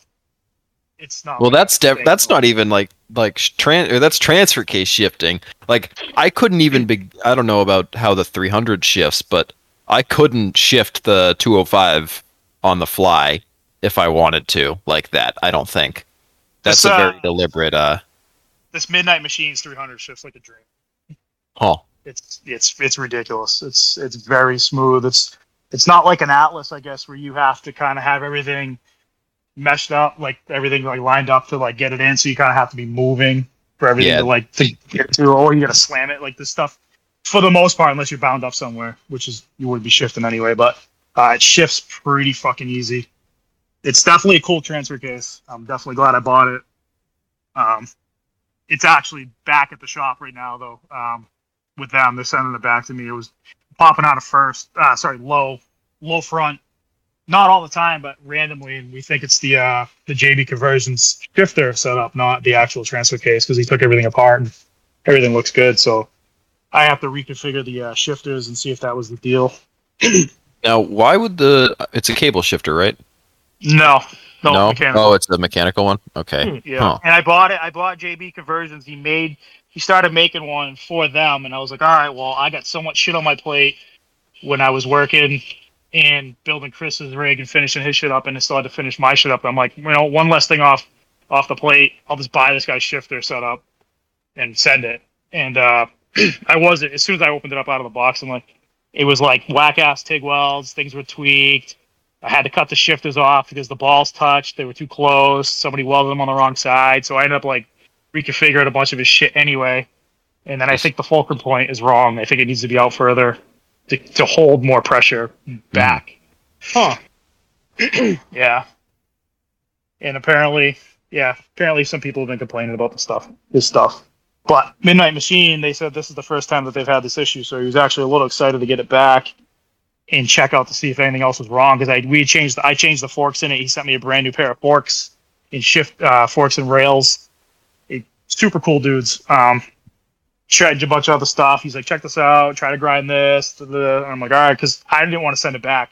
I laid myself off from work for 9-10 weeks to go out wheeling, road tripping, the whole nine. So I'm like, you're not getting this case back until I'm done going back to work. He's like, all right, fair enough. So finally took it out, sent it back, and he hit me up yesterday. Said everything looks really good. He's going to put it back together. He was going to tighten a couple of things up that didn't need to be tightened, but he's like, maybe this will help out. And he's like, I really think it's the shifters. I'm like, all right, well, I'll build something and I'll let you know if that fixes it. Which I think it will. Yeah. New stuff, though. Guys, they've only been out a little while, and I bought it. Actually, New Year's Day, I bought the case. So it's pretty early on. And so is that in a, I guess, is it an aluminum housing and mostly custom parts? What are they selling? It's their aluminum housing. It's all CNC machines, billet, and then it's JB Lomax 4-to-1 kit and Lomax input and output and tail stuff. So it's all 32 spline and all aluminum. So and it's swappable. So if you want to like take shit apart in like 30 minutes and like go from driver's side to passenger side, you can literally swap everything. It's mirrored. Wow.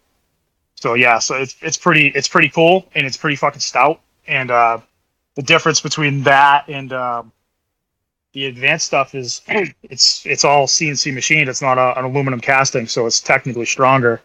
And then Lomax gears are all one-piece gears with monster teeth compared to the Atlas stuff that's smaller, and it's like, I guess, a two-piece gear. Lomax has got like a write-up on it and shows all the pictures and shit like that. So technically, the thing is way stronger, beefier, and lighter than an Atlas. I bought an Atlas too. I heard that story. The reason why I bought the 300 is because the Atlas, I bought it in like August, and they didn't even come take my money when they were supposed to in like November. So January 1st hit, and I hadn't heard from them. I'm like, well, screw this.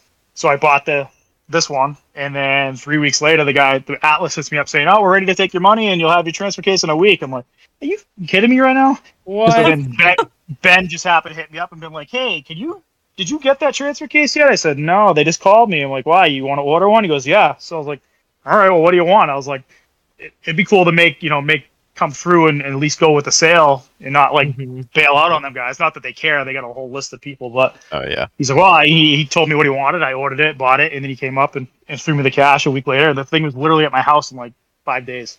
Wow. Oh. So it actually came in, and then I got mine like a month later. But it's just crazy, all the back orders and stuff, and everybody buying stuff, and all that stimmy money people were spending. Oh yeah, and then the lack of materials and lack of people working and shit just puts everybody off. But right now, I think Atlas is out like 8 months to a year or something like that. Shit. Yeah, yeah. Damn, and I was complaining about a 12-week wait on some stuff. Yeah, I bought air bumps, hydraulic air bumps there from through our buddy TJ, but they're why am I drawing a blank over there? It'll come to me in a minute. But that was an 8-week lead time on those. For air bumps, it was an 8-week lead time. Yep, still basically a shock. It's a little shock, but yeah. Radflow, it was the Radflows. So I got 2.5 Radflows, and it was an 8-week lead time. So like all their shocks, ORI stuff is like super backed up. Fox, I mean, people get huge runs, and like it's already paid and spoken for. So like people are like literally waiting like months for their stuff. Yeah. Wow. Well, I don't know about that because Sean, I'm building his green thing. He got shocks pretty quick through Keith. I was surprised. They couldn't get Kings, but he could get Foxes. He ended up getting. That's cool. I think they're 2-inch, or I think the rears are definitely 2-inch. I don't think I've opened the fronts yet. They may be 2.5. But either way, I think it'll be fine for his application. Springs, all that stuff, and like nice Fox shocks. I think it was going with for spring. Right? I don't know the numbers off the top of my head. I haven't even put them all together because I don't have the axles lined up where I want them just yet. I got to put the drivetrain in first, which should happen tomorrow. So I ended up sticking with the churched up air shocks just because I was very new to building links and geometry and all that stuff. So I'm ORI? Like, do I really want to get into coilovers? Yeah, I just got ORIs because it's very, in my opinion, very, nerd. Like entry level to like tune some stuff. And I thought, my mindset is the geometry is way more important than the shock itself. Because if it does fucking weird shit, it doesn't really matter what's on it. So at least the ORIs is, I only have to deal with like a couple of things. So it works out well. And me and Craven actually tuned them up. And I tell you what, I'm super impressed with how everything rolls, so I'm not going to change them out for coilovers on this particular deal. ORIs are one of those things that I feel like people either love them or they hate them, right? I think people hate them because they're expensive for an air shock. Deals on them, But it's got a little bit more to it, but at the end of the day, people are like, well, it's just an air shock. It's like fucking twice as much money, so I get it. I bought mine used. Not that I got like a huge deal on them because I paid just about what they are new anyway. Because a pair was like pretty much brand new, and then the other pair was they weren't new, but they were rarely used. Mm-hmm. But they're I got 12s and 14s. Like they're nothing crazy.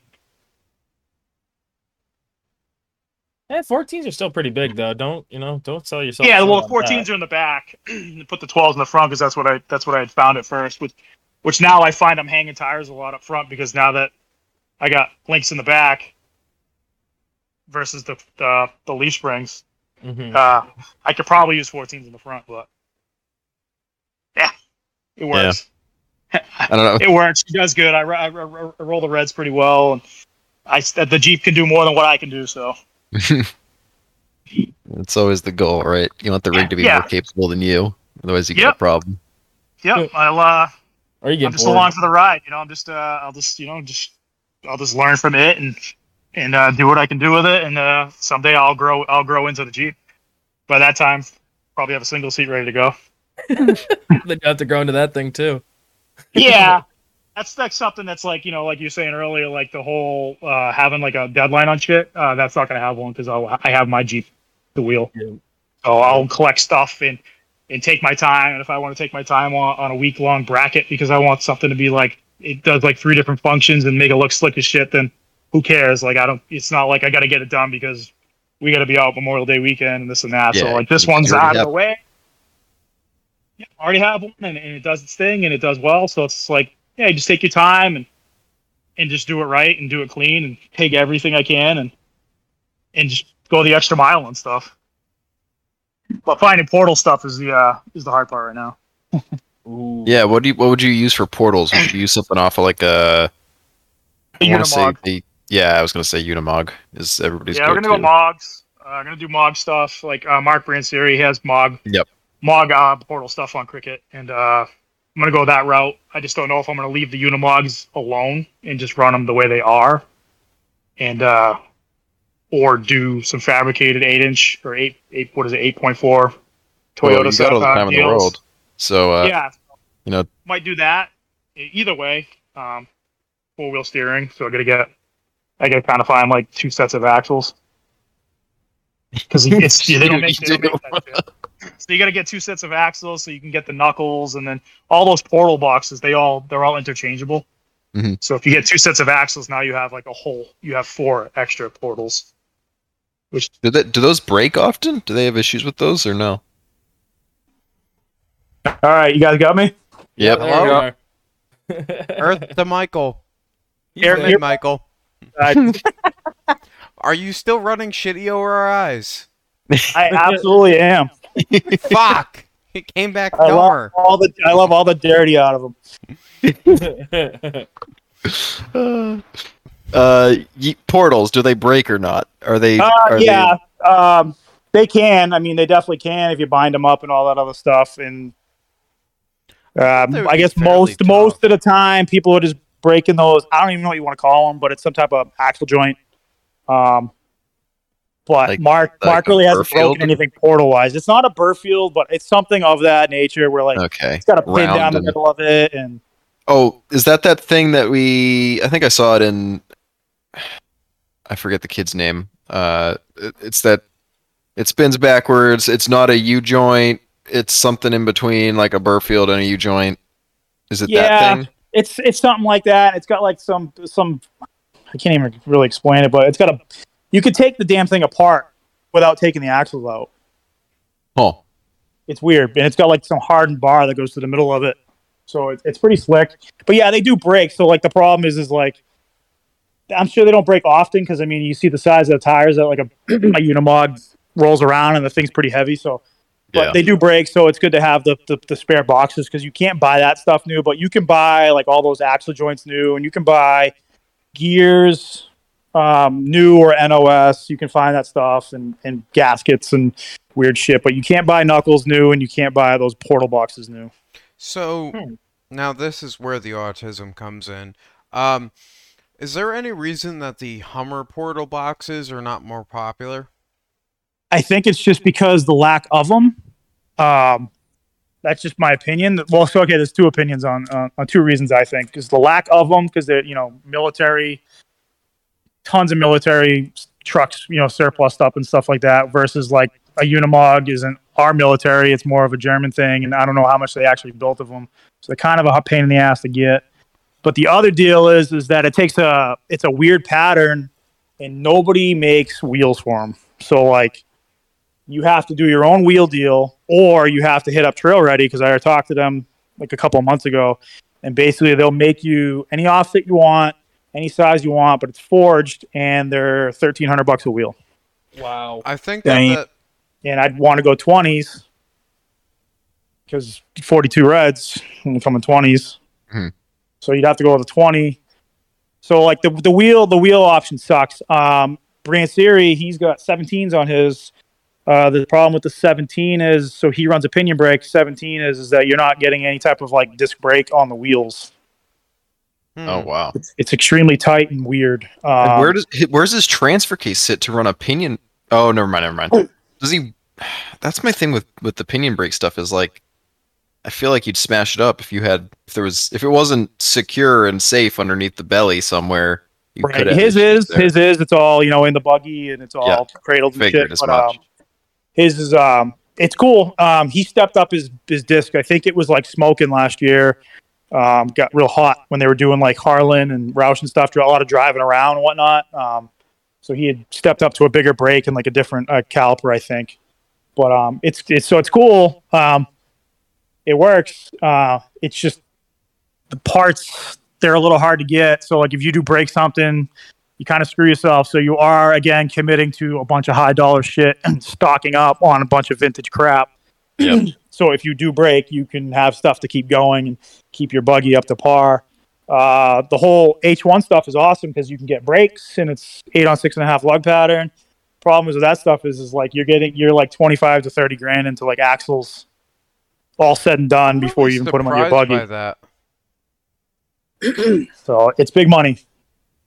Yeah, or just say fuck it and just go fabricated 9s and rear steer and send it, and you're a lot less cheaper. But the portal stuff is cooler because you get a lot more lift out of it, and you get a lot of gearing, so you don't have to go as like low on the transfer case gearing. You can literally run like a stock Dana 300 gearing. So it's all what. Yeah, you save money in some places, right? Because you don't have to go crazy. Yeah, give and take. It's a lot of give and take. So yeah. Like you could go. You could go with like a get out and do the calculator shit, but you could go out and do like a 410 in your axle. When obviously a 410 is way stronger than a 538, and 410s are fucking a dime a dozen. You probably get them used. Yep. And if you go with like if you build the axles, you get some 8.4 Toyotas with the gearing already in them, and truss up those axles and get plates burnt, lasered out, and adapt the portal to that. And not even deal with the Unimog housing and all that other shit itself. Wow. And that's what I think. I think Cricket has that style, right? Yeah. No? So it's a 9-inch fabricated 9-inch housings. And he's got like a 1/2 inch or 3/8 thick plates, or actually I think it's 1/2 inch or maybe it's a little more plates. It's just literally a plate lasered out with a big hole in it for the axle, the axle tube to slide into. And it's like, it's machined out. Probably we'll say like, half the diameter of that plate, so it has a nice fit on the tube for a good weld. And it's not pressed, but it's tapped on, and then it's got 4 big holes to bolt the Unimog portal box on. That's pretty cool. That's a little bit. Yeah, it's super simple. It's just it sounds more complicated than it is. The biggest part of that is you'd have to get like a inner axle shafts made, or if you did one side, you do a like he did a. One of the sides is cut down and resplined from Brannick. So all the rest of the stuff is stock Mog, except for one inner. So wow. That's super cool. It's cool. That's what I like about it. I'm too curious not to dive in and like build something. But my dad's a super tinkerer. He's a software engineer and a machinist, and he's got a bunch of inventions, and he's always busy doing something. He's always tinkering, and that's just kind of the way I am. So I'm like, all right, I don't need a fucking single seat. I mean, fuck, my YJ's awesome. It's more than it's always what I always dreamed about. So, like, I don't need it, but I'm like, I'm just too curious not to tinker and build something. Yeah. All the power to you, because sounds like a really cool road to go down, but I don't know if I have the commitment enough to go down that road. That's pretty sick. Right. I'm fortunate. The career path and the job opportunity that I got with the union stuff, it like lets me do this stuff. And yeah, I heard sucking dick for money was actually pretty good money. So I mean, it's not bad. Local 69, they pay pretty well. Give us a union for that. That's wild. So absolutely. You just get banged in, that's all. Two totally unrelated notes to that.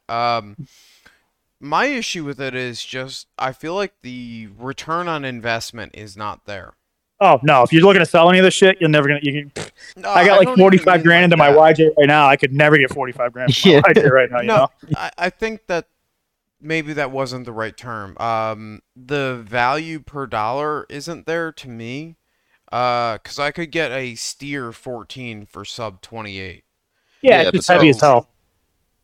Yeah, but like also I live in the South. So, you live in a whole different world. And I would rather have the steer 14 with factory 1550s in it, because if I'm building a buggy at that point in time, I can go to Ford and find them. You know what I mean? Like, or worst case scenario, if everything's gone sideways and I blow up at 12 o'clock on a Saturday, I can have a 1480 shaft to keep wheeling by Sunday morning. The Reed actually makes some pretty wild shit now. They make a Super 60. It's a Kingpin C with a Super Duty knuckle with a Kingpin. So you're running Kingpins, but Super Duty outer shit. So no ball joint bullshit. I'm gonna knock on wood, but the ball joints aren't my concern there. I just have not seen a level of failure out of them with some simple routine maintenance that to me is easier than a Kingpin to be a problem. Yeah. Or you just don't know what you want. You want to get fancy, or you want to get all it's all what you want. And like if you're gonna put a bunch of money into a rear, their actual rig. It's fucking garbage, man. So come on now. It's it is trash. But it does the thing. And like it's okay because it does the thing. And if I were to do a buggy, I just struggle with that. Because it's you can go down the super technical path or the this works path. Yeah, and again, he's also just building a Field and Forest buggy, which you don't have to do anymore because the next time you're at Field and Forest would probably be on foot. So I'll be rocking them Lambro Feedies. Yeah, so it's just one of those things that I think you're just so. Yeah, no, you just want to have the best of both worlds. So, and it's like I'll roll somewhere. I'm actually going to build some type of stands to put the single seat, say, up on top of the international roof ish. Kind of have it like half up there, half not, so I can run my goose. And then have two rigs on the goose. No shot. Yeah, that would be cool. Is this actually the plan? Yeah. What the fuck? Yeah, so it'll have you'd be able to it'll be a super steep ramp that I can bolt on to the front of the flatbed, and like the 42s will sit over, say like the passenger doors up on the roof. Are you not worried with height at that point, going up the bridges and shit? My international is they call it a low profile. It's like a foot lower than Sean's. Oh, wow. Okay. Okay. It's super low. I obviously would have to measure that at the end of the day to make sure it's good to go. But however it is, I'll set it up on some type of angle to work with the gooseneck so I can still run the goose and, have three rigs total. That's really cool. That one being like super light because I'd like to keep it around like 3,000 pounds. So that would be the one that would be like up kind of awkward. Over the cab ish. Also, I have to be brutally honest. I'm probably talking out of my ass because I don't know what I want to build next. So I'm just gonna keep throwing shit at a Cherokee. Hey, that's if you don't know what you want to do next, just keep making yours better. That's it. Iron it out, make it better, maintain it. At least you're out wheeling, so that's the important part. Yeah, it's been great to get back into it. Seat time is good, and projects, long-term projects, you end up forgetting why you're doing them, and then now you got no fire under your ass to do it, so it's always good to be in it. Yeah, and then they sit, and then you sell them because you don't know why the fuck you started it in the first place, and then somebody gets a good deal on half-finished buggy. Yes. Yep. Or Jeep. Yes, that's exactly how it goes. That's why I didn't four-link and finish out my buggy the other winter, because I was like, you need to have the fire. So I'm like, I just gotta fuck it. I'll get to this the following winter. This is good enough. Yeah, and like not to strike or stroke Dwight's ego, but his rig is a really good example of just building something and going out there and wheeling it. He's fucking on that thing all the time, and I want to get to that level of reliability. That, I think, is the next point for me. That's it. You just keep putting money into things that need to be beefed up, you know, like, so you don't have to worry about stuff. I ended up throwing CTMs in mine last year, chrome alloys, you know, like anything that I could beef up that I didn't have to mess around with. We got like, I think we got 2 sets of 14-bolt rear axles that sit in the trailer. Mm-hmm. So, you know, you're not down. If who knows, knowing me, I'd probably do it. I'd have a spare Dana 300 rock box sitting in the International. Like, cause the last thing you want to do is, like, you put all this time and effort, sweat, money, tears, stress, late nights. I know Graham does all nights every day. The last thing you want to do is, like, not be out in the trail wheeling. So, like, yeah. Oh, hey, on that note, Richie, if you're going to Good Evening, get me a spare 231, because I know I left a few up there. I got a couple I could fucking bring down. Yeah, just get me a spare. Fucking make it 2. What was that? Make it 2. Bring down 2. I'll bring down 2. That's fine. I literally don't care. I will take them. I have like 4. How the fuck did we end up with 4? I have no fucking clue, but I have 4. When you buy shit boxes and tear them apart, there's always a 231 in the it said shit box. Yeah. You put it aside. I know this because my buddy likes to hoard a bunch of Chevy shit, and we have, I think, 4 205s at the house. If anybody wants them for free, fucking come get them. Chevy 205s, though. Those are the wrong ones. Chevy 205s. Craven's got the good 205 he's hoarding. He's got a nice Ford one. For what, his wife's JK? Well, no, it was Chris's that came out of that Comanche. It's a 241, 205 doubler, but it's a Ford one, so it's got the bigger bearings, 32 spline stuff on it. It's all rebuilt. I think it's fucking beautiful, and it's a driver drop. So it's they're fucking hard to get, and it's a round pattern, so it literally bolts onto an AW4. Oh wow, okay. So it's just he has it. Did some work on Chris's rig the other winter for it. Swap parts for labor and shit. And so he has it for whatever, a buggy, something, but stout, and it's low. I think it ends up being like five and change to 1. That's a 6 setup. Yeah, with the doubler. Yeah. Yeah. And like I said, I actually took it out because the Comanche was in my garage in the shop the other winter time, and I was going to use that doubler before when I did the first phase of this buggy or whatever, and I was going to make it all work, and then I'm like, fuck this, it was too much of a pain in the ass, and I didn't want to get into it. Just by my simple math here, it would be a 5.3 to 1. Yep. But it's a good one. Those Ford ones are good, and then Chevy did make a good Chevy one. I think it was like behind those Turbo 400s, sometime in the 80s. So they have a round pattern versus that figure 8 pattern. Mm-hmm. But I think they stopped taking those things out, you know, probably in the early 90s or late 80s, some late 80s, early 90s or something like that. So they're not as plentiful as these piece of shit other 205s that are hanging around. They're not pieces of shit. I mean, they're just paperweights for me. So anybody wants them, they're free. Good old Chevy. Yeah. Can I ask my question? Oh, yeah, feel free. All right. So, got this age-old question I ask everybody.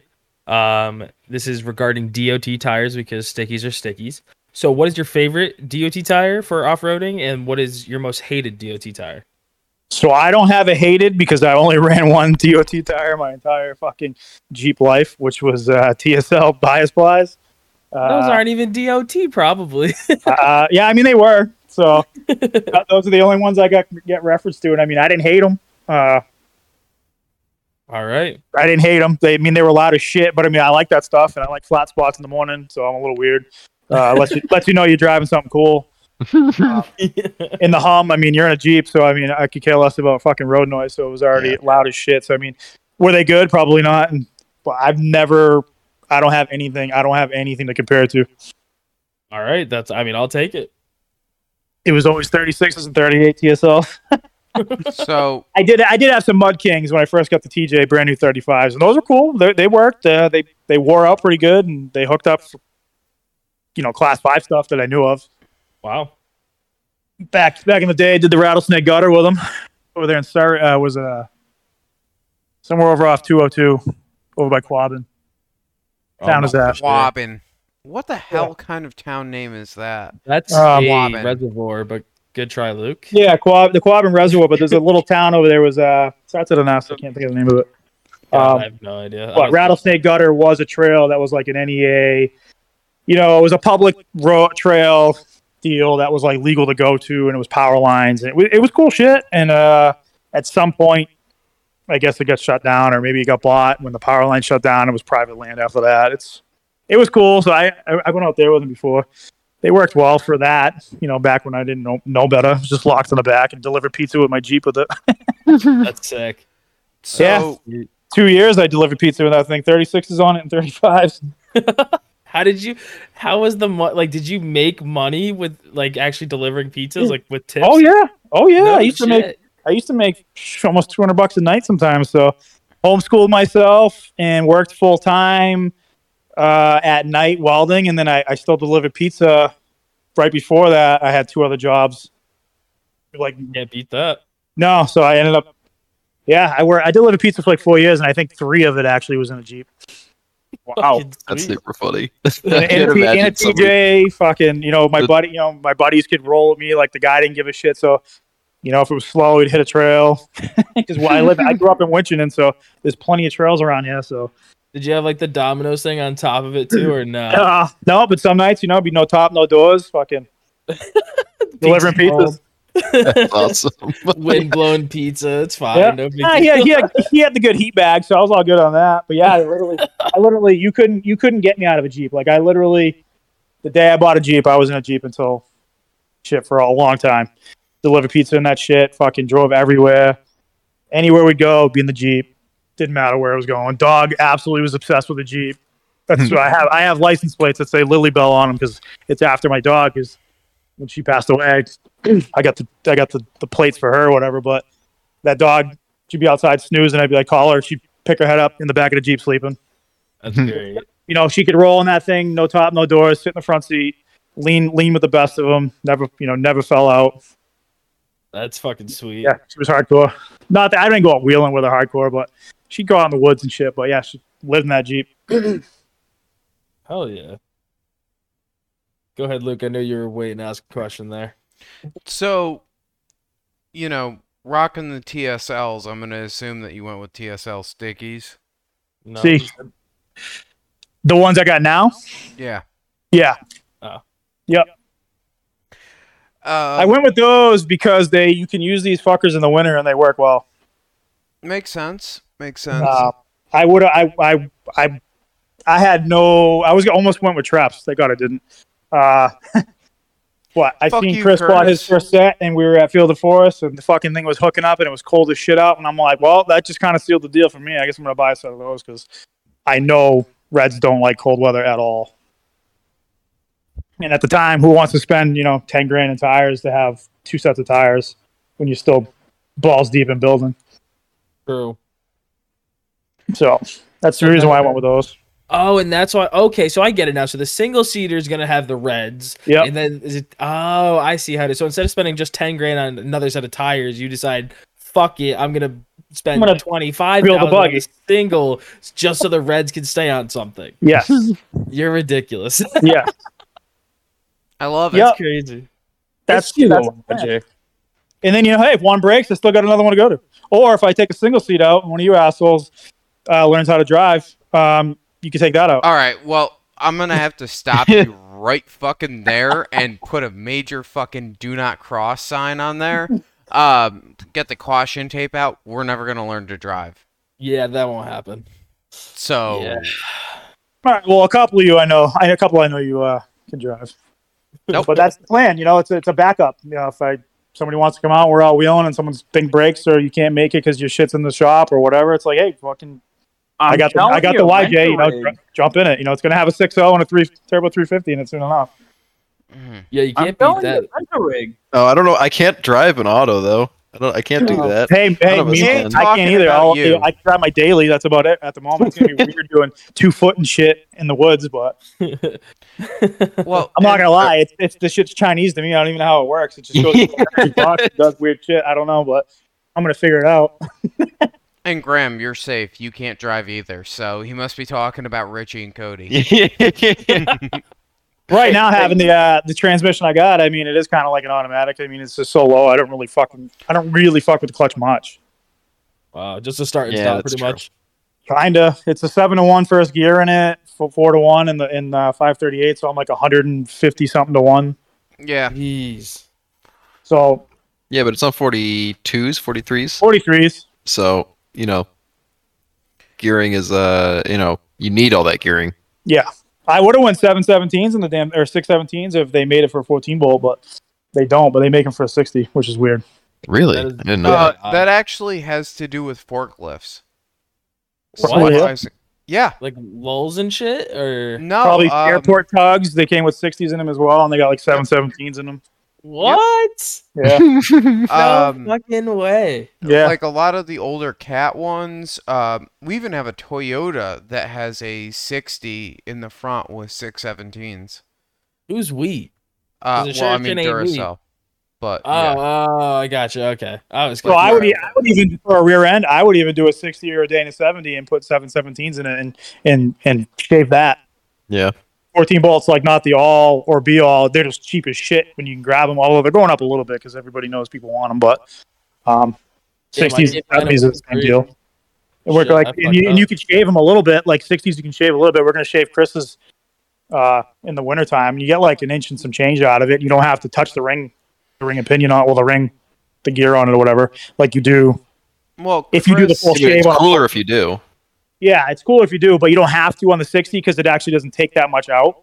So you have to machine that. On the 14 bolt, if you go with the big shave, you do. I think we took off a lot, like a quarter inch or something like that. Action Fab went as far as to shave his Dana 30 and 44. Wait, we don't want to bring up Action Fab because then Mike might yell at him about putting up a trailer ad on somebody else's trailer ad. Yeah, it's fucked up. Fuck that kid. He's a good dude, but he's a little dickish. But that wasn't just like a trailer ad on a trailer ad. That was he wanted the trailer that the ad was for, so he's like, someone buy my trailer so I can go buy his trailer. Yeah, put your own ad up and say that. That shit was so funny. I saw that and I'm like, ooh. I didn't even know that was the same people that are here. So yeah, I feel bad for bringing that up now. Yeah, you could tell. You can obviously tell I'm in the middle of trying to sell something. I was triggered. Oh, that was your trailer. No. It wasn't his trailer. No. Oh. It was just he was. He just commented on the post. Remember we were talking about the. You know, he's selling that Cummins for, and everybody's giving him shit for asking for too much. You literally got some kid on Colin's page being like, "Oh, well, I could get like 13 for mine, bro. You got a wooden bed." Why are you even fucking commenting on this post right now? Now you have rust you have to deal with and fucking termites, and you're gonna fucking try to put it in the same realm? Get out of here. The only thing I have to say is there are a certain group of people that a flatbed appeals to. Some of them have two teeth, and other ones want Bobcat 250 or 250. Hey, I'm doing a flatbed, and so is Chris, but we ain't running fucking wood. We ain't running that timber. I ain't running no timber, but. I do want to get a flatbed at some point and put like a Bobcat 260 on it. But think of it this way though, because like with me with the Chevy, I could buy a brand new bed for $2,200 that's just gonna rot out in 6 more years, or I just buy an aluminum flatbed and then never have to worry about it again for like $2,800. So add that to your list of Bobcat and two teeth buck tooth motherfuckers, okay? Jeez. You can always replace wood. Getting aluminum. Usually, wood is cheap price, but that's worth a drive to Connecticut or Boston. Yeah. No, like there's a guy right. I forget the name of the building or company, but he's right off of Boston. They're quoting 5.5 here for aluminum. Up here is like $5,000, and up and down depending on like what you get for like some cool shit. I know Mark Bransieri just put a brand new flatbed on his, and it's aluminum skirted boxes and shit. It's pretty sexy. I don't think it was cheap. I don't know the price, exact price on it, but I think it's a C&M, CW, whatever the name it is. Yeah. Sorry. Go ahead. No, you're good. I was just gonna say, no, this was just like a pretty standard flatbed with like a headache rack. There wasn't any boxes or anything like that. No dovetail. It's just pretty standard for that price. Like you can find those things used and then like skirt them out yourself. Like after you get it all in and stuff, like, you know, kind of grow into it like your rig too. It's because the skirt stuff makes it look nice. Mm. I got quoted from when I called to get toolboxes on the side and everything. Before I was looking at replacing my truck, it was 5.5 with the boxes and install. Yeah, that's it. You don't have to do any of the bullshit. Nope. Drop the truck off, pick the truck up. Sometimes it's worth not doing stuff yourself. I literally will not work on my daily driver or my tow rig. So there are certain things I will do and certain things I won't do. Like I sent it out to get the manifolds done. Because 6.2 manifolds, well, they're better than 5.4 manifolds. It still broke two bolts, and you know what? The $1,200 it cost me to get that one side taken care of was far more worth it than my aggravation. Oh yeah, sometimes it's worth paying the money to not deal with it and not stress over it. But on the other hand, though, I had. Some stuff I do myself, like I prefer to do my own brakes, you know, just out of a peace of mind thing.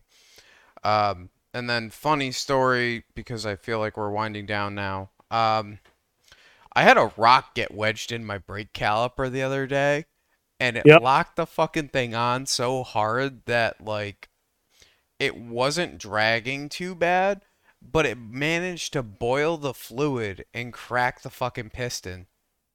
That's a good time. Yeah. So, like, I let the truck sit for a couple of hours before I went out and started working on it. And it started to roll again. But when I got it apart, there was a fucking rock in there. The piston split in half. And it's just draining brake fluid down the rotor and over the tire. And I'm like, well, this is fucking great. Jeez. Yeah, that sounds a bit fucked up. When we were on that Harlan trip, and Chris's e-brake stuff broke inside the rear wheel, and when we backed up, non-related to that, we were going to be changing a U-joint because it cracked and it had a vibration, so we were going to change it, and the fucking truck locked up in O'Reilly's parking lot backing up. So I stuck my head under there and noticed like all this brake shoe shit hanging out of the dust shields, like peeled out, like something was trying to get out of the back of the fucking wheel. And I'm like, what the fuck? So I'm like, pull forward. So he pulled forward and it all loosened up. I'm like, back up slow. So I kind of just like slid inside of it. And come to find out, I don't even know how that happened, but it all broke. So when we went back to the house, we had to take the whole wheel apart, take the axle shaft out, the wheel, the whole wheel hub, all that deal off, just to drop all that shit out. Dude, it was all mangled. It was all stuck in there, ruined the inside of the hub, the brake caliper or the brake rotor. Oh, all that stuff. I think it's e-brake stuff. Yep. It was pretty wild. So the other funny part of this is the wheel weights that were on the inside of the rim melted off and landed on top of the brake caliper and the rotor and melted into that shit. Crazy. Damn, you fucked it up good, huh? I fucked it up good. I was doing like 60 and it just very lightly started to pull to the right. So I pulled into my buddy's house and found all that carnage. Good God. But when I parked it, I think the wheel weights were sitting right over the top of the road or the brake caliper, and that's what melted the tape that held them in. So Damn. Yeah, that was a fun time. But it's got new brake calipers, new brake pads, and it's ready to go for Rausch. It's great. Everything's fine. Perfect. I can't believe that trip's only 3 weeks away. I'm looking forward to it. Cause I got that. Me and Chris got that trip, and then we come back and do the fall crawl thing like 3 days later. That's going to be wild. So, yeah, good couple of weeks of wheeling. Yeah. And then a month and a half after that, it's Good Evening. So it's going to be a wild season. Yeah. Or wild. I've definitely got my fair share of wheeling in this year. A lot of traveling. Yeah. I mean, this year has been... I'm really happy with the progress so far because I've been able to get my feet back into it and I don't drive like a retard anymore. It's still not great, but like it's better than it was. Yeah. It's growing up. Kid's growing up. Going to become a rock crawler someday. Chop the face off and tube it out, and there you go. That's it. Fuck it. Add tube and lose other shit. Yeah, that's stage 4.5, I guess. I don't know. We'll hit. Just so happens that I got a tube bender for sale too. Yeah, I've got like this really mint rogue fab bender sitting at Trail Trash's shop with a nice chop saw. Yep. So I have to go and use that, but it's probably going to Sam's place when we do the chop if it ends up. He has happening. A bender. I was gonna say he has a bender. So he's got a really nice bender set up. But you know, why do you need to take yours? Because more tube can be bent when there's two tube benders, dude. Yeah, I guess. Double the bends. Yeah. When we hit that point though, I'm going to let Sam think up what he wants to do because I'm going to be doing it at his shop and paying him for it. So, you know, I want to see what his ideas are before I go too crazy with my own and meet in the middle. Well, it's your Jeep. You should, you know, have some say on how it comes out. But yeah, I get just letting somebody go to town in it. And it's not that I'm going to just like let it go or let him go to town, right? But it's like, I want this. What are your thoughts on doing this? And then, you know, work off of the idea so that way it's closer to what he wants to do. If it's going to be in his shop and I'm going to be paying him money, I'd rather have it done quickly and right than, you know, some weird amalgamation that I'm thinking. Yeah, things tend to come up better. Come up with ideas and then he can steer you in the more realistic direction. Yeah, that's probably the best way to go about it. They'll do what you kind of want to do. Because there's things that I absolutely love, but my style's way different than someone else's. Yeah, I mean, right now my idea is pretty simple. It's just cut it off and at the motor mounts and like from there run two poly bushings to the engine itself off the cage tube. Two lower bars and then angled in upper bars to the radiator support with proper supports for the coilovers, cut my hood up and cut my grill up. You know, I support all the cutting. I did cutting. Kind of like what Curtis's rig ended up like. I know it's kind of cookie cutter and it's kind of simple, but on the other hand, it kind of works. Yep. Aren't Curtis's frame or unibody rails up front still stock? They are still stock, but I'm saying like that kind of. He's loaded the crap out of him. Don't let him lie. Yeah. No, but I'm thinking more like, I mean, why not reference? Yeah, it's still Jason there. Ramsey's, because isn't his more? He's got factory unibody rails up to the motor mounts. Oh no, shit! I didn't know that. Never mind. Yeah. Sorry about that. I want to cut mine past or like right where the motor mounts are, so that way. When I do go to LS it, because I'm realizing if we go down this path, I just can't afford to LS it this year. Yep. You know, that way when I go to do an LS, it's cut two tubes off and weld in two new ones and some supports. Yep. Yeah, that's a solid answer. I can get behind that. That's fair enough. Why I haven't done anything. Like my motor dances like crazy. Like it literally jumps. Like my motor mounts are completely smoked because of the... When I flattened it, the angle, I never cut and redid the angles of the motor mounts, so the bushings are whooped. And I refuse to fucking do anything with them because I'm literally going to be putting an LS in there in a few months, so I'm like, I'm not getting in here, fabbing all this shit up to make nice fucking mounts to literally cut them out and put an LS in this thing. So I just deal with tightening everything up every few weeks and fuck it. I mean, the other option is if I don't do that, it's going over to Sam's and we're going to plate up a couple of issues that I have with where the way the unibody is. And it's just going to go out next year as a full bodied rig. Yep. So, keep putting Band-Aids on an open wound. It'll be fine. I don't know what else to tell you though. Like That's exactly what Cherokee life is and why I'm trying to get the fuck out of it. What are you talking about?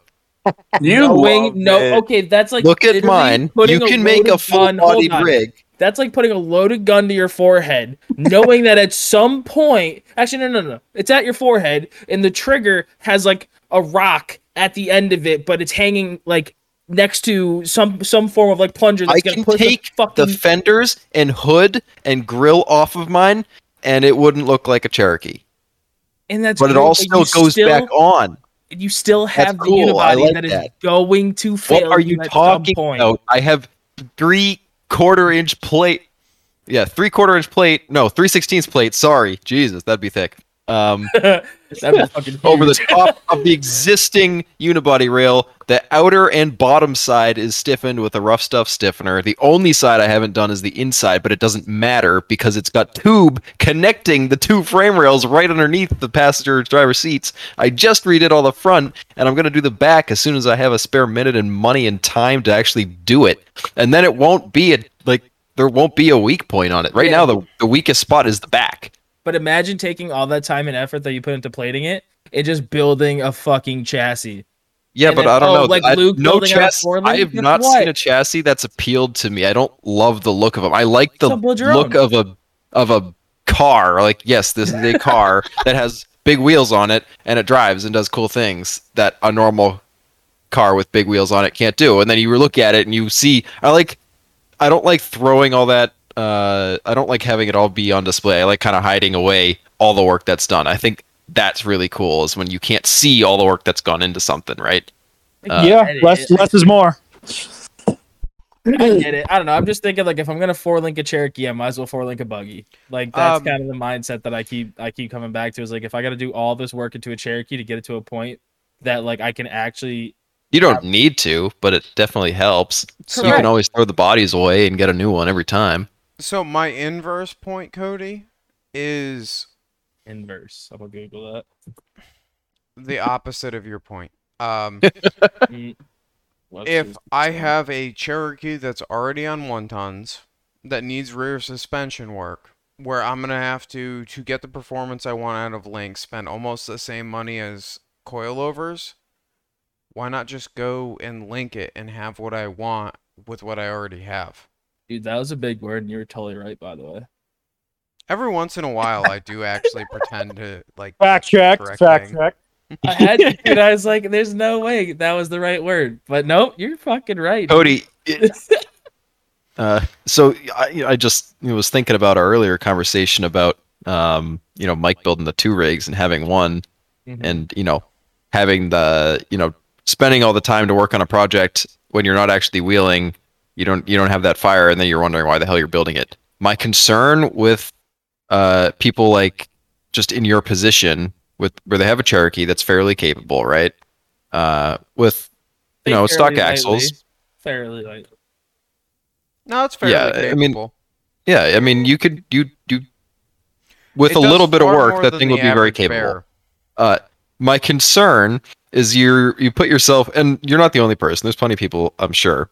They see what they have. It's not good enough, and they see the buggy stuff, which is super cool, don't get me wrong, but they either don't that's not an easy jump to build a buggy or have someone build a buggy is either a lot of money or a lot of time.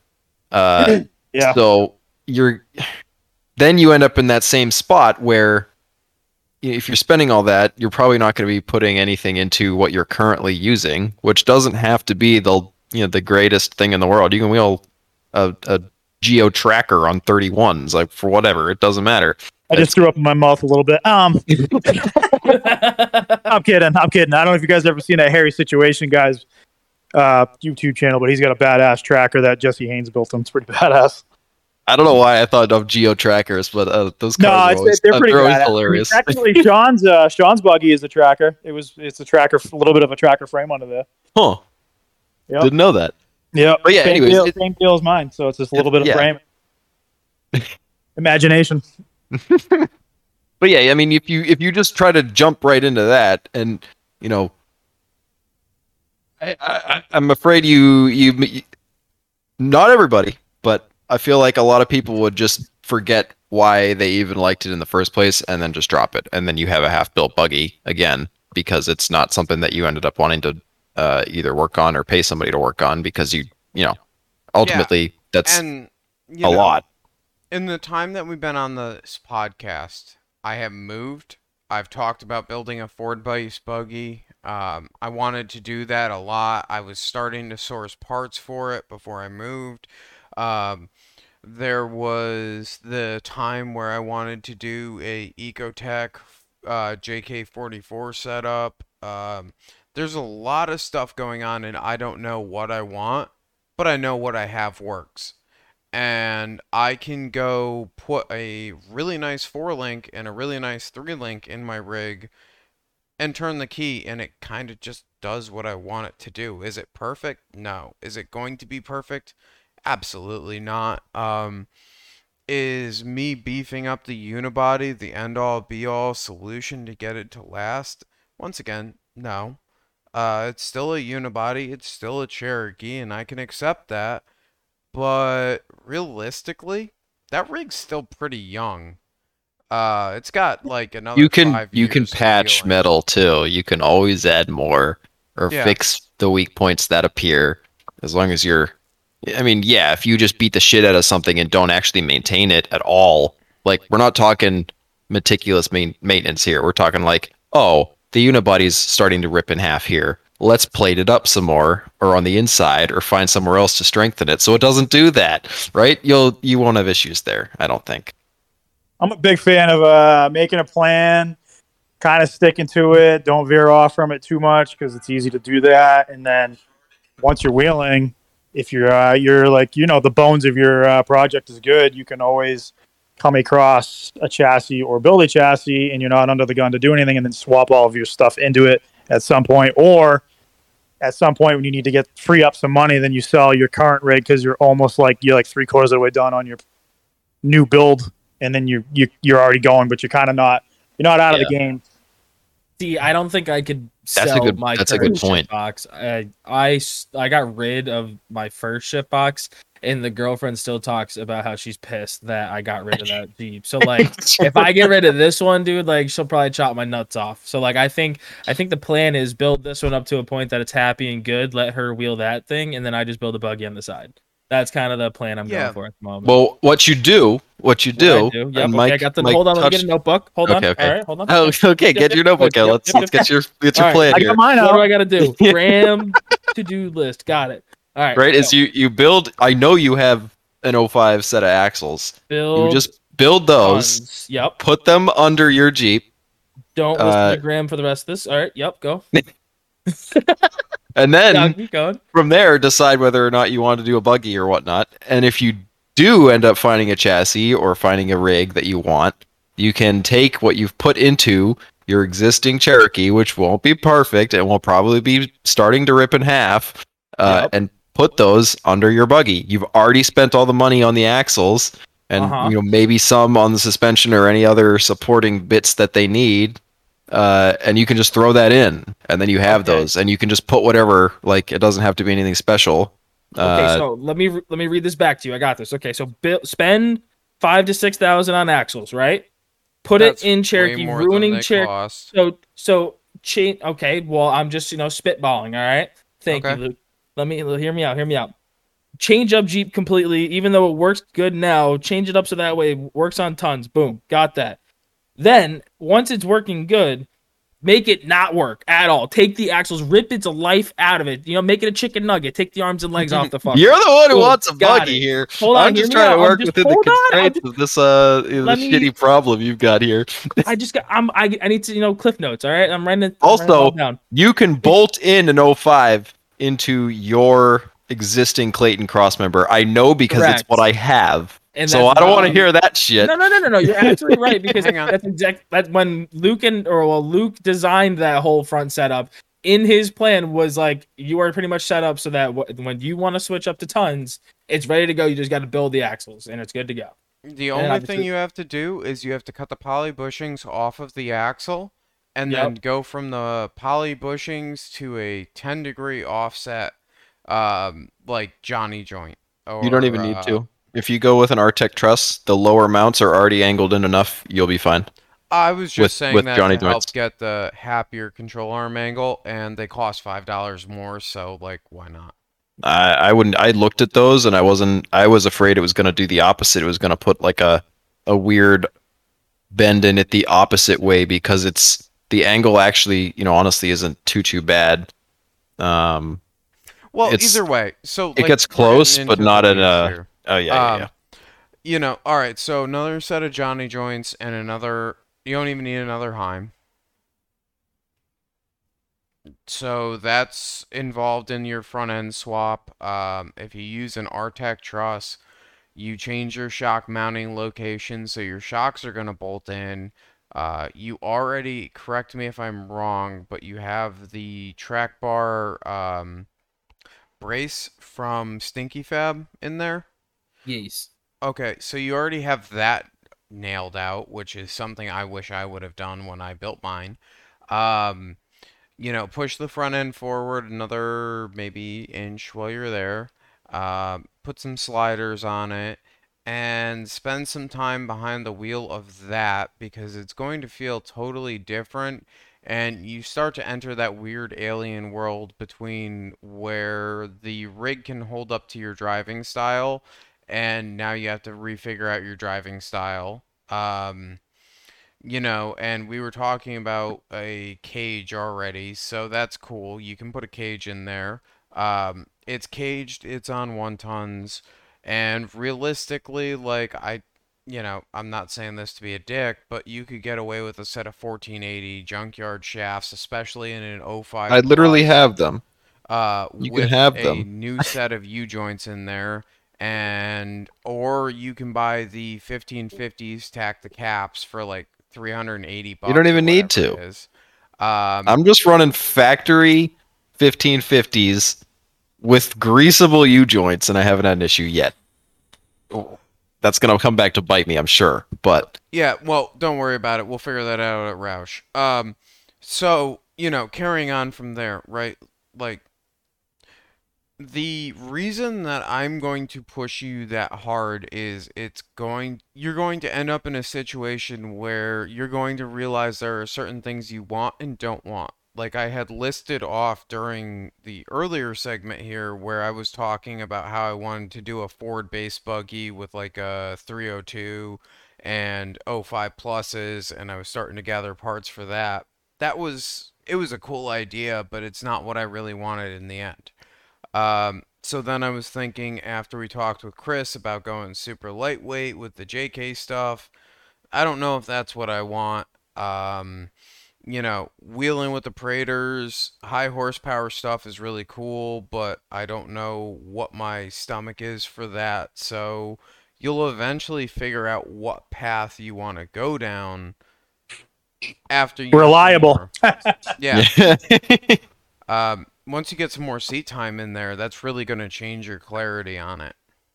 Yeah. That's how I feel right now. Schmeat time, fucking seat time. It'll be fine. We're going to send it, boys. Whatever the outcome is, it'll be fine. Just add winch. Exactly. Yes, the ad winch. I know it's coming. The fucking there's a list of things. I have it all. It's just a matter of actually sticking it to the Jeep. Got a lot of stuff, actually, that's just been sitting for a while that just needs to be stuck to the Jeep. But it's fine. It's fine. It'll just come out one day and be a totally different rig. It'll be awesome. I got faith. Maybe. I don't know. There's nothing wrong with that. I mean, I sat with mine, and then when I had the cage and the 50 and the 37s, I sat on a ton of parts. I had like a pile in my old room at my parents' house. And then, you know, when that 50 blew up the second time at Harlan the first day, I was like, yep, it's time. And then all the parts came out and they all went on. I mean, granted, it was doing fine for me up until then, so I wasn't in any rush to change it, but yeah. Yeah, and there's going to be moments like for me, it was, what was it? The second time that I ripped my track bar mount off of the Dana 30, that was the point where I just said, you know what? The axle's actually holding up. But I'm just done. If I'm going to be re-engineering everything, I'm just going to re-engineer everything. I've already got the tons. I've already got the parts. I will fix it to wheel it, which I did. And then I built the 1-tons, and I rebuilt the track bar mount and everything else on the side until it was ready to go. And then I did the month-and-a-half 1-ton swap. So, you know, just keep in mind that you're going to figure out what you want as you go. Absolutely. But we are dragging this on. I think people have 100% talk way too much today. So thank you if you've gotten to this point. You are absolutely fantastic. Nobody hit us up about them writing reviews, so nobody gets a fucking gold star, and you guys all suck. So what you guys have to do is you guys got to bring up a poll to see if we can shit on Cody more or not. Okay, the fans need to know. They need to let you know. So we'll put up a poll on Instagram if you want to hear the guys keep ragging on me, or if that's a beaten horse, which I don't think it's a beaten horse to a certain extent. I think you're perfect because there's so many Cherokee people who are literally you. That is true, and I'm fine with getting the shit poked out of me. I don't care. I think it's fucking hysterical. Yay! Oh fuck yeah, that one's getting cut, boys. That one's gonna be all.